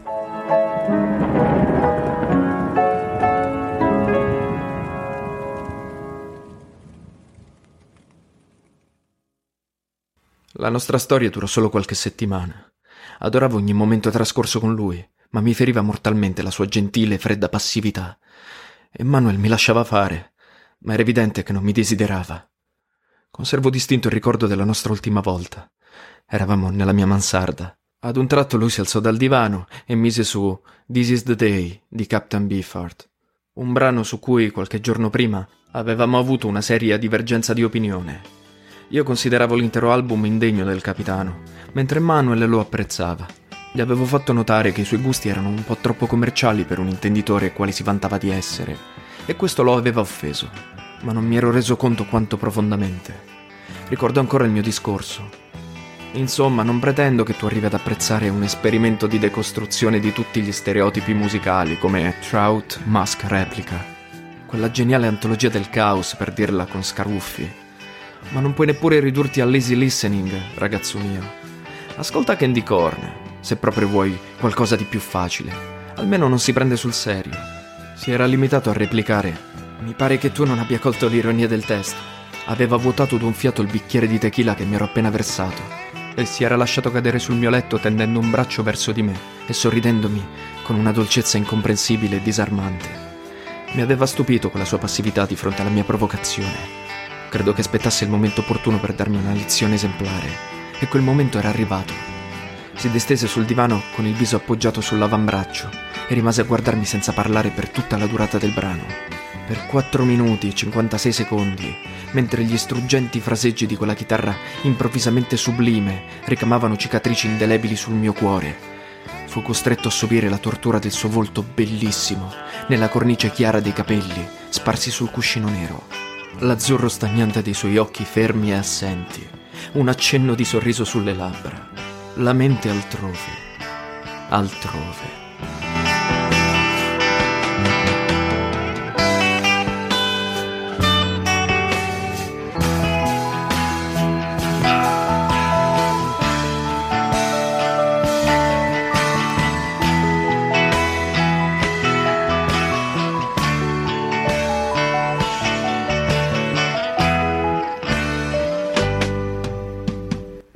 Messaggio era chiaro. Sapeva di essere desiderato, ma quella volta non si sarebbe lasciato cadere sul mio letto. Alla fine si alzò senza una parola, spense lo stereo e si buttò il giubbotto in spalla. Sulla soglia si voltò. Ci si vede a scuola, disse freddamente, ed uscì. Piombai a sedere sul divano e mescolai tutta la bottiglia di tequila. Il mio battito cardiaco era accelerato, come se avessi salito di corsa ai cinque piani per arrivare alla mia mansarda. In quel momento compresi che per amare Manuel bisognava avere un cuore di amianto. Mi stava uccidendo. Smisi di cercarlo. Lui non fece nulla per rivedermi. Ben presto ritornai al mio posto di combattimento. Il solito paladino della ragione contro l'irrazionalismo dilagante delle frange di lotta più estreme. Ma ero diventato prolisso e cattedratico e capitava che qualcuno mi fischiasse, perché tra gli spiragli dell'antico carisma adamantino si vedevano luccicare vetri rotti e fondi di bottiglia. A volte lo ritrovavo seduto sul pavimento dell'aula magna durante le assemblee, come quella prima volta. Mi faceva un cenno di saluto con un sorriso. Se lo incontravo lungo i corridoi scambiavamo parole di circostanza sul tempo e sulla scuola. Lui rispondeva sempre gentilmente, senza la minima allusione a quello che era stato, finché un gesto, uno sguardo involontario non mi riportava alle narici quell'odore di farfalle appassite, e allora mi allontanavo con un sorriso imbecille. Ora sono al secondo anno di giurisprudenza e mi sono fidanzato. Non credo proprio che farò il politico.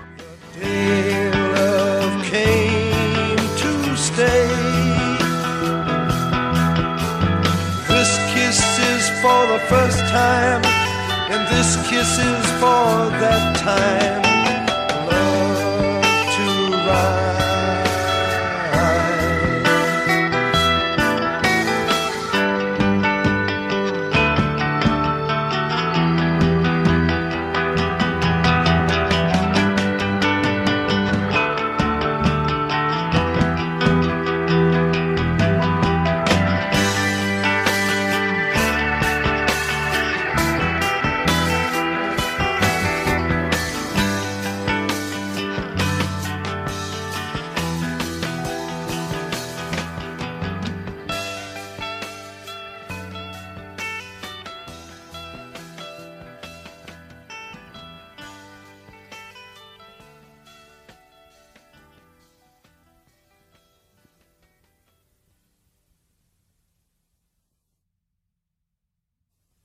Lilies that fester smell far worse than weeds.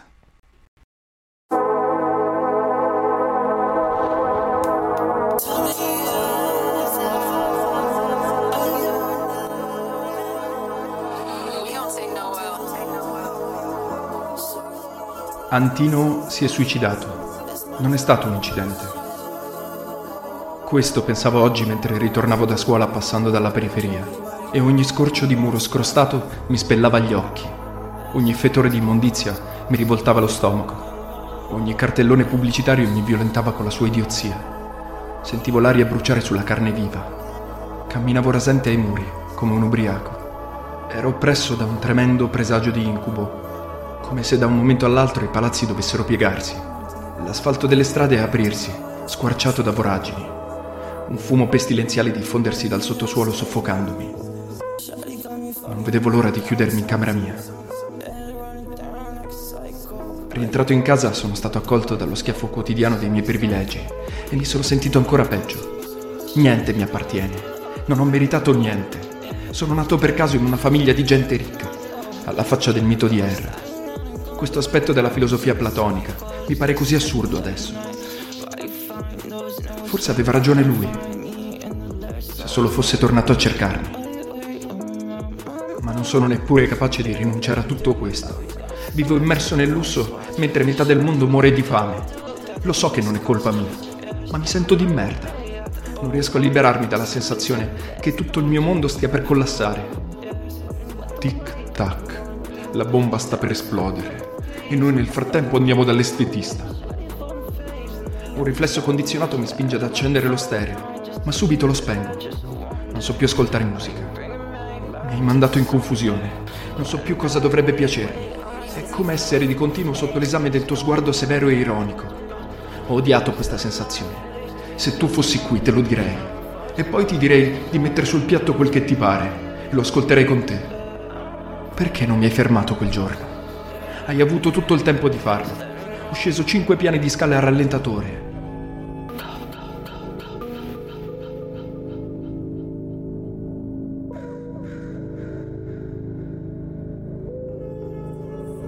Mi sono mai sentito così confuso.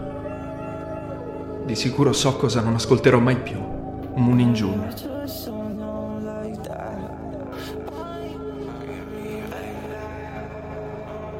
Entro in bagno. Nello specchio c'è un tizio travestito da giovane idiota. Non un solo particolare che non dica guardatemi. Non avevo mai considerato la difficoltà di essere bello. Sembra un privilegio, ma è una tremenda fregatura. Uno deve essere molto stupido o molto cinico per considerarlo un privilegio. Cos'è la bellezza? È davvero il cortocircuito che riaccende la scintilla dell'idea originaria. E perché allora la bellezza allontana quasi sempre dal bene, dal giusto, dal vero? È un dato di fatto che tutti accettano qualsiasi cosa da me, compresi i comportamenti più aberranti, solo perché piaccio. Piaccio alle femmine come ai maschi, quindi tutto mi è lecito. Sono tecnicamente bisessuale, anzi, ultimamente più gay che bisex. E quest'oggi è molto trendy. Perché la mia epoca si esprime in un modo così stupido? Trendy, gay, bisex. Odio il termine gay. In poi lo scriverò come si pronuncia in italiano. G-H-E-I, gay. Rende più evidente la stupidità della parola. Se fossi qui lo scriverei sul quaderno, te lo mostrerei e ne rideresti con me. Se solo, se solo fossi tornato a cercarmi. È passato più di un mese dall'ultima volta e tu nei corridoi alzi un braccio a salutarmi. Ehi, ciao bello, come te la passi? E ti ridritto continuando a parlare con qualcun altro. Verrà presto il giorno in cui neppure la musica potrà salvarmi. Non sarà più musica, sarà showbiz, come diceva Kurt. Sarà una passerella per fotomodelli e fotomodelle, esseri dal sesso incerto, decorativi e ambigui. E la gente si farà intenerire dai loro problemi sentimentali, perché la gente è stupida e le piacciono le cose strane. Hollywood male star is dating model Emmanuel Kellerman. Noi due mano nella mano, con il nostro barboncino al guinzaglio per le strade di Los Angeles. Poi al Gay Pride, con il completo di Armani stropicciato e i capelli tirati indietro per apparire spontanei, normali, casual. Ci baciamo stentatamente davanti ai paparazzi. Annunciamo all'intervistatore che presto affitteremo un utero ed avremo un bambino tutto nostro. È un nostro diritto. Dio quanto è figo avere dei diritti da milionari gay. E i diritti di chi non ha niente? I bambini di strada che spariscono nel nulla? I bambini rapiti? I bambini torturati a morte per procurare la droga afrodisiaca a qualche vecchio porco miliardario? Vorrei uccidere qualcuno di loro, strappargli i genitali e dargli da mangiare al suo cane.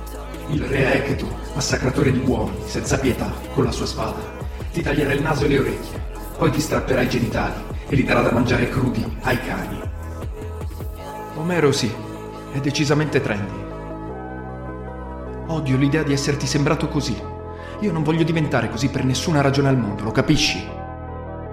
Evidentemente no, non lo capisci, perché non sei tornato a cercarmi. Ma non faccio niente, non muovo un dito per cercarti. Marcisco nell'inerzia.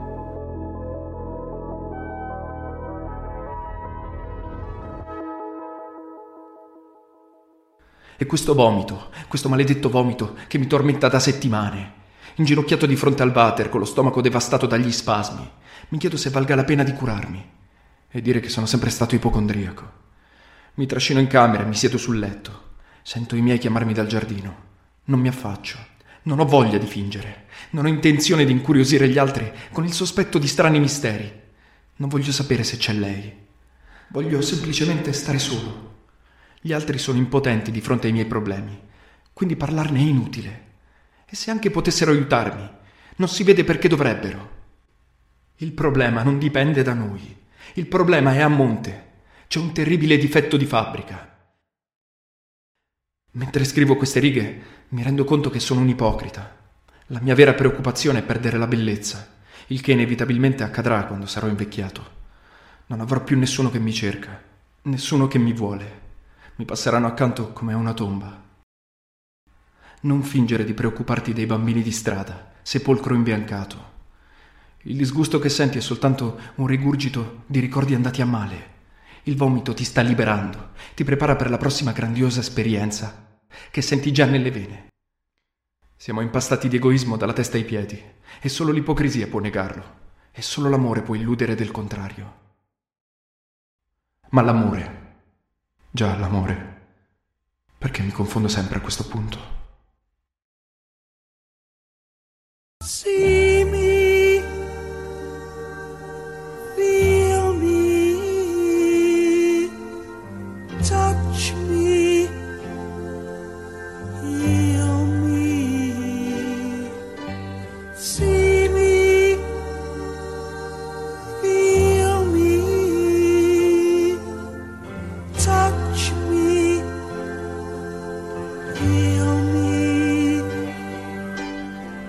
I did love you once. They say the whole was a baker's daughter. Cosa pensavi veramente di me? Ero il tuo giocattolo sexy. Eri il mio Adriano. E allora perché? Perché non sei tornato a cercarmi? La verità, pura e semplice, è che non mi hai voluto bene.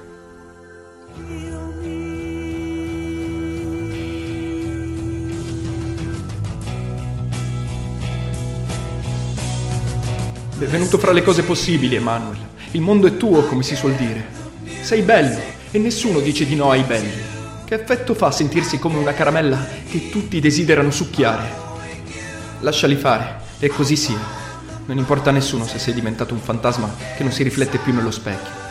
Squallido oggetto erotico, senza più soggetto. Right behind you, I see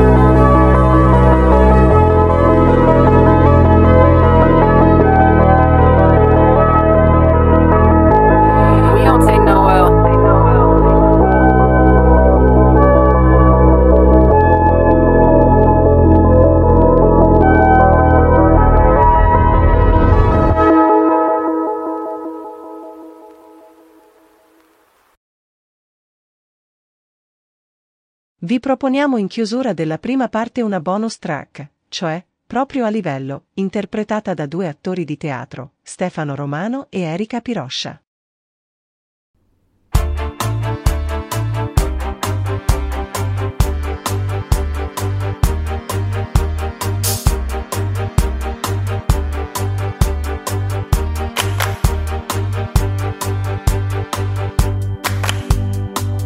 Quello che sto cercando di dirvi è che bisogna trovarsi, capite? Trovarsi tutti assieme per lavorare. Il resto viene di conseguenza. Ma noi già ci troviamo. E il punto è un altro.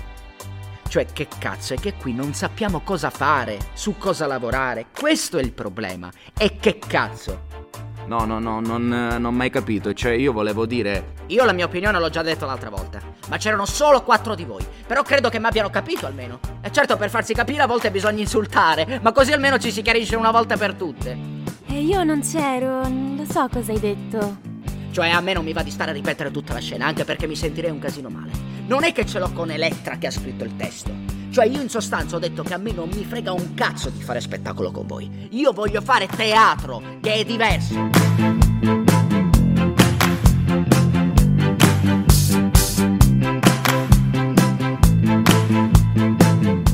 A me pare che il problema stia Cioè, sia insomma una questione di scelte. Fare teatro è... può essere una scelta di vita. Perché di teatro ce ne stanno quattro tipi, no? Che sono rozzo, eh, spontaneo, sacro e, e morale. È un problema di scelta di vita. Gua- guardate ad esempio Judith Malina. Lei insomma, cioè, era, è stata allieva del Grotowski. Scusa, non ho capito la differenza tra rozzo e, e spontaneo. Cioè, è implicita. Ho qui degli appunti che se volete posso leggervi. No, no, un momento. Io credo che forse... Cioè, non, non lo so se mi so spiegare. Cioè, preliminarmente dovrebbe esserci un altro problema. Cioè, quello della disponibilità, dell'impegno collettivo.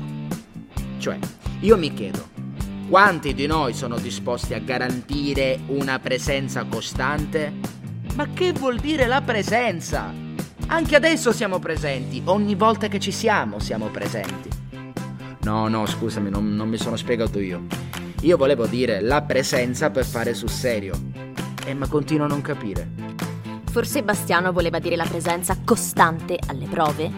Eh, cioè no, N- no, non del tutto. Io volevo dire la presenza nel senso dell'impegno.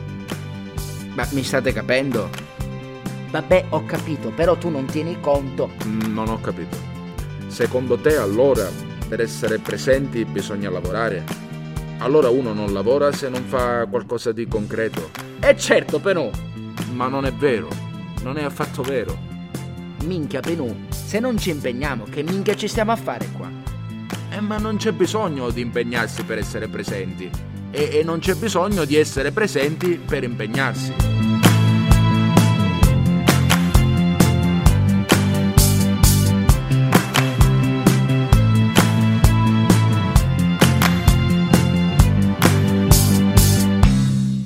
Io vi ripeto il mio discorso. Se siamo qui per fare sul serio, bene, ma se siamo qui per perdere tempo, io non ci sto. Io voglio fare teatro, non spettacolo. Scusa, Emilio, ma in che senso? Guarda, te lo spiego con un esempio. Un libro si può leggerlo oppure leggerlo. Capita la differenza? Cioè, credo di aver afferrato. eh, Cioè, guarda che non è mica chiaro, eh. Te lo spiego con un altro esempio. Uno si può impegnare così o così. Capisci? Cioè. Eh, certo, ma che cazzo, è quanto vado dicendo da un'ora. Vabbè, d'accordo, ma allora non mi sono spiegato io. Impegno, presenza, tutto ok. Ma su cosa? Ma come su cosa? Su quello che facciamo. Appunto, ma cosa facciamo? Ma eh, ci, ci troviamo. Cioè, ci si trova, si fa, si vede tutto assieme. Cioè, ci si trova, no? E, e dall'esperienza comunitaria nasce qualcosa. Eh, Perché hai, hai presente il living? Cioè, quella era gente che, cioè, proprio, cioè, cioè, quelli ci vivevano per il teatro. E vivevano assieme, cioè, proprio a livello de comune. Certo, vita in comune e concezione mistica del teatro. Stronzate. La grandezza del living si chiamava Julian Beck e Grotowski, se uno si azzarda ad esprimere un dubbio, lo sbatte fuori a calci in culo. Beh, e, e questo che c'entra? C'entra! Mica penserete per caso che stiano a sparar cazzate come noi. C'hanno un training della Madonna al laboratorium. Eh, beh, ma è con ciò che cosa vorresti dire, scusa? Poche balle, ragazzi. L'arte è un fatto individuale e non collettivo. Sono i registi che fanno il teatro. Cioè, io voglio dire una cosa. Se cominciamo con idee di questo genere è meglio smettere subito. Devo castrarmi per far piacere alla collettività? Ma chi te castra, Elettra? Eppure bevemmo qualche birra a Venezia Row Clow. Il punto, secondo me, è un altro. Che non c'è impegno. Ora io mi domando, siete disposti a impegnarvi? E ridalli con l'impegno. Ma che cazzo, Bastiano, l'hai già chiesto prima e ti ho già risposto. Impegnarsi su cosa? Ma aspetta un attimo, Sant'Iddio, e che minchia, prima sentiamo se c'è questa disponibilità. Eh, da parte mia, nei limiti del possibile, compatibilmente con tutti i miei impegni. Insomma, se non ho capito male, fare teatro viene dopo altri 15 o 20 impegni, se resta tempo e voglia. Sentili, quelli che si ispirano al living e a Grotowski. Dai, Elettra, eh, siamo realistici. Eh, un giorno ci guadagneremo il pane e non con il teatro. E lo vieni a dire a me? Siete voi che volete l'esperienza mistica. Io i miei trip mistici me li faccio già in privato. Sapete che c'è? Non credo che farò più teatro con voi. E perché? Io voglio impegnarmi al 100%. Il 60 non mi sta più bene. Starà bene a voi, ma a me no. E allora te ne vai. Cioè, scusa, non ho capito, me ne vado? E se non ti sta bene, sì. Eh, Te ne vai.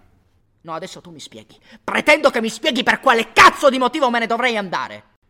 Perché a te non sta bene quello che a noi sta bene. Cioè, ma è roba da pazzi. Ma allora non avete capito un cazzo. Ma cosa ho parlato a fare se manco mi avete ascoltato? Io vorrei sapere chi di voi mi ha ascoltato. E dai, Emilio, non farla tanto lunga. Eh no, adesso voglio sapere. Avanti, Serenella, ripeti quello che ho appena detto. Eh, dai. Hai visto? E non lo sai ripetere, parlo al muro. Ma vaffanculo, Emilio. Adesso voglio chiarirmi una volta per tutte. State a bene sentire, eh? Anzitutto io esigo di avere il diritto di cambiare idea, perché la coerenza è una virtù del cazzo. Benissimo. Però i tuoi cambiamenti te li tieni per te. Senti, Pinuccio, cerca almeno di non essere ipocrita, cazzo. Mi stai dando del dittatore? Eh, in pratica sì. Non è che vuole fare il dittatore, è che non vuole subire la dittatura della maggioranza. E poi reazionario a me non me lo dice nessuno. Coglione magari, ma non reazionario. E che cazzo? Cioè, scusate se intervengo, eh.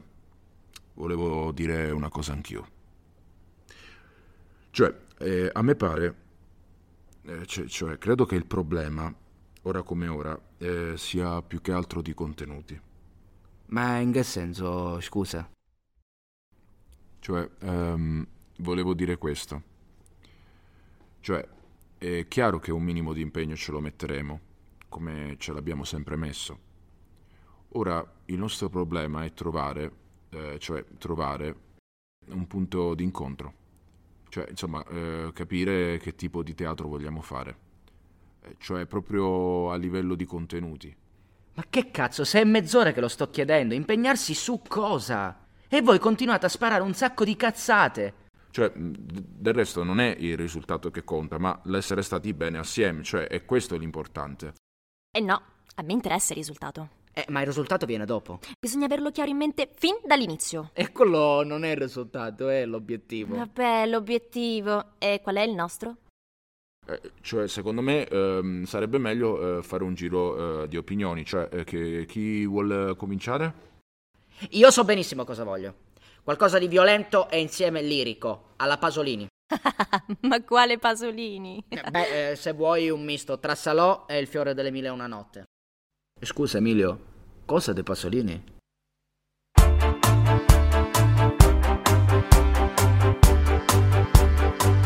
A me non mi pare, cioè forse Pasolini... Cioè, che cazzo si fa presto a dire Pasolini? Ma no, dicevo così per dire.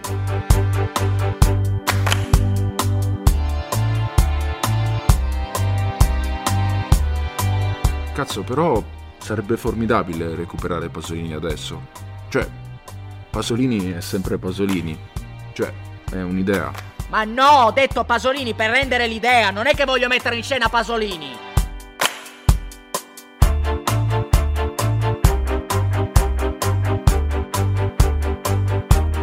Però Pasolini si porta dietro tutta una problematica anni 60 che... Cazzo ragazzi, basta! Ho detto che era solo un esempio!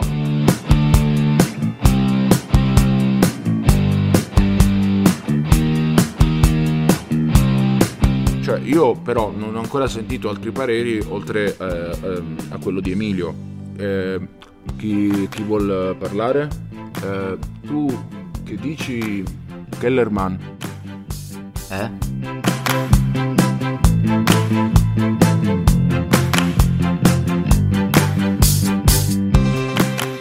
Io torno a dire che sono disponibile, anche solo al 60%. Cioè però mi riservo di mollare tutto se non mi soddisfa, eh.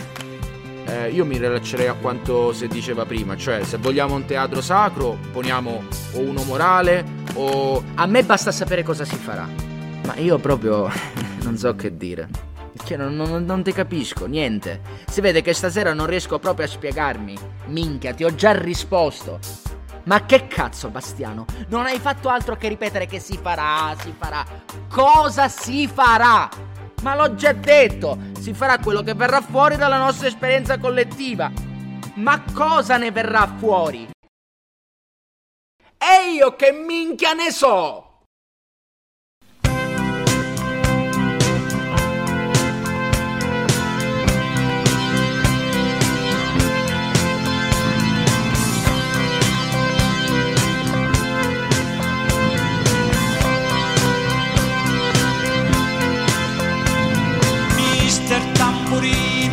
voglia di scherzare, rimettiamoci la maglia, i tempi stanno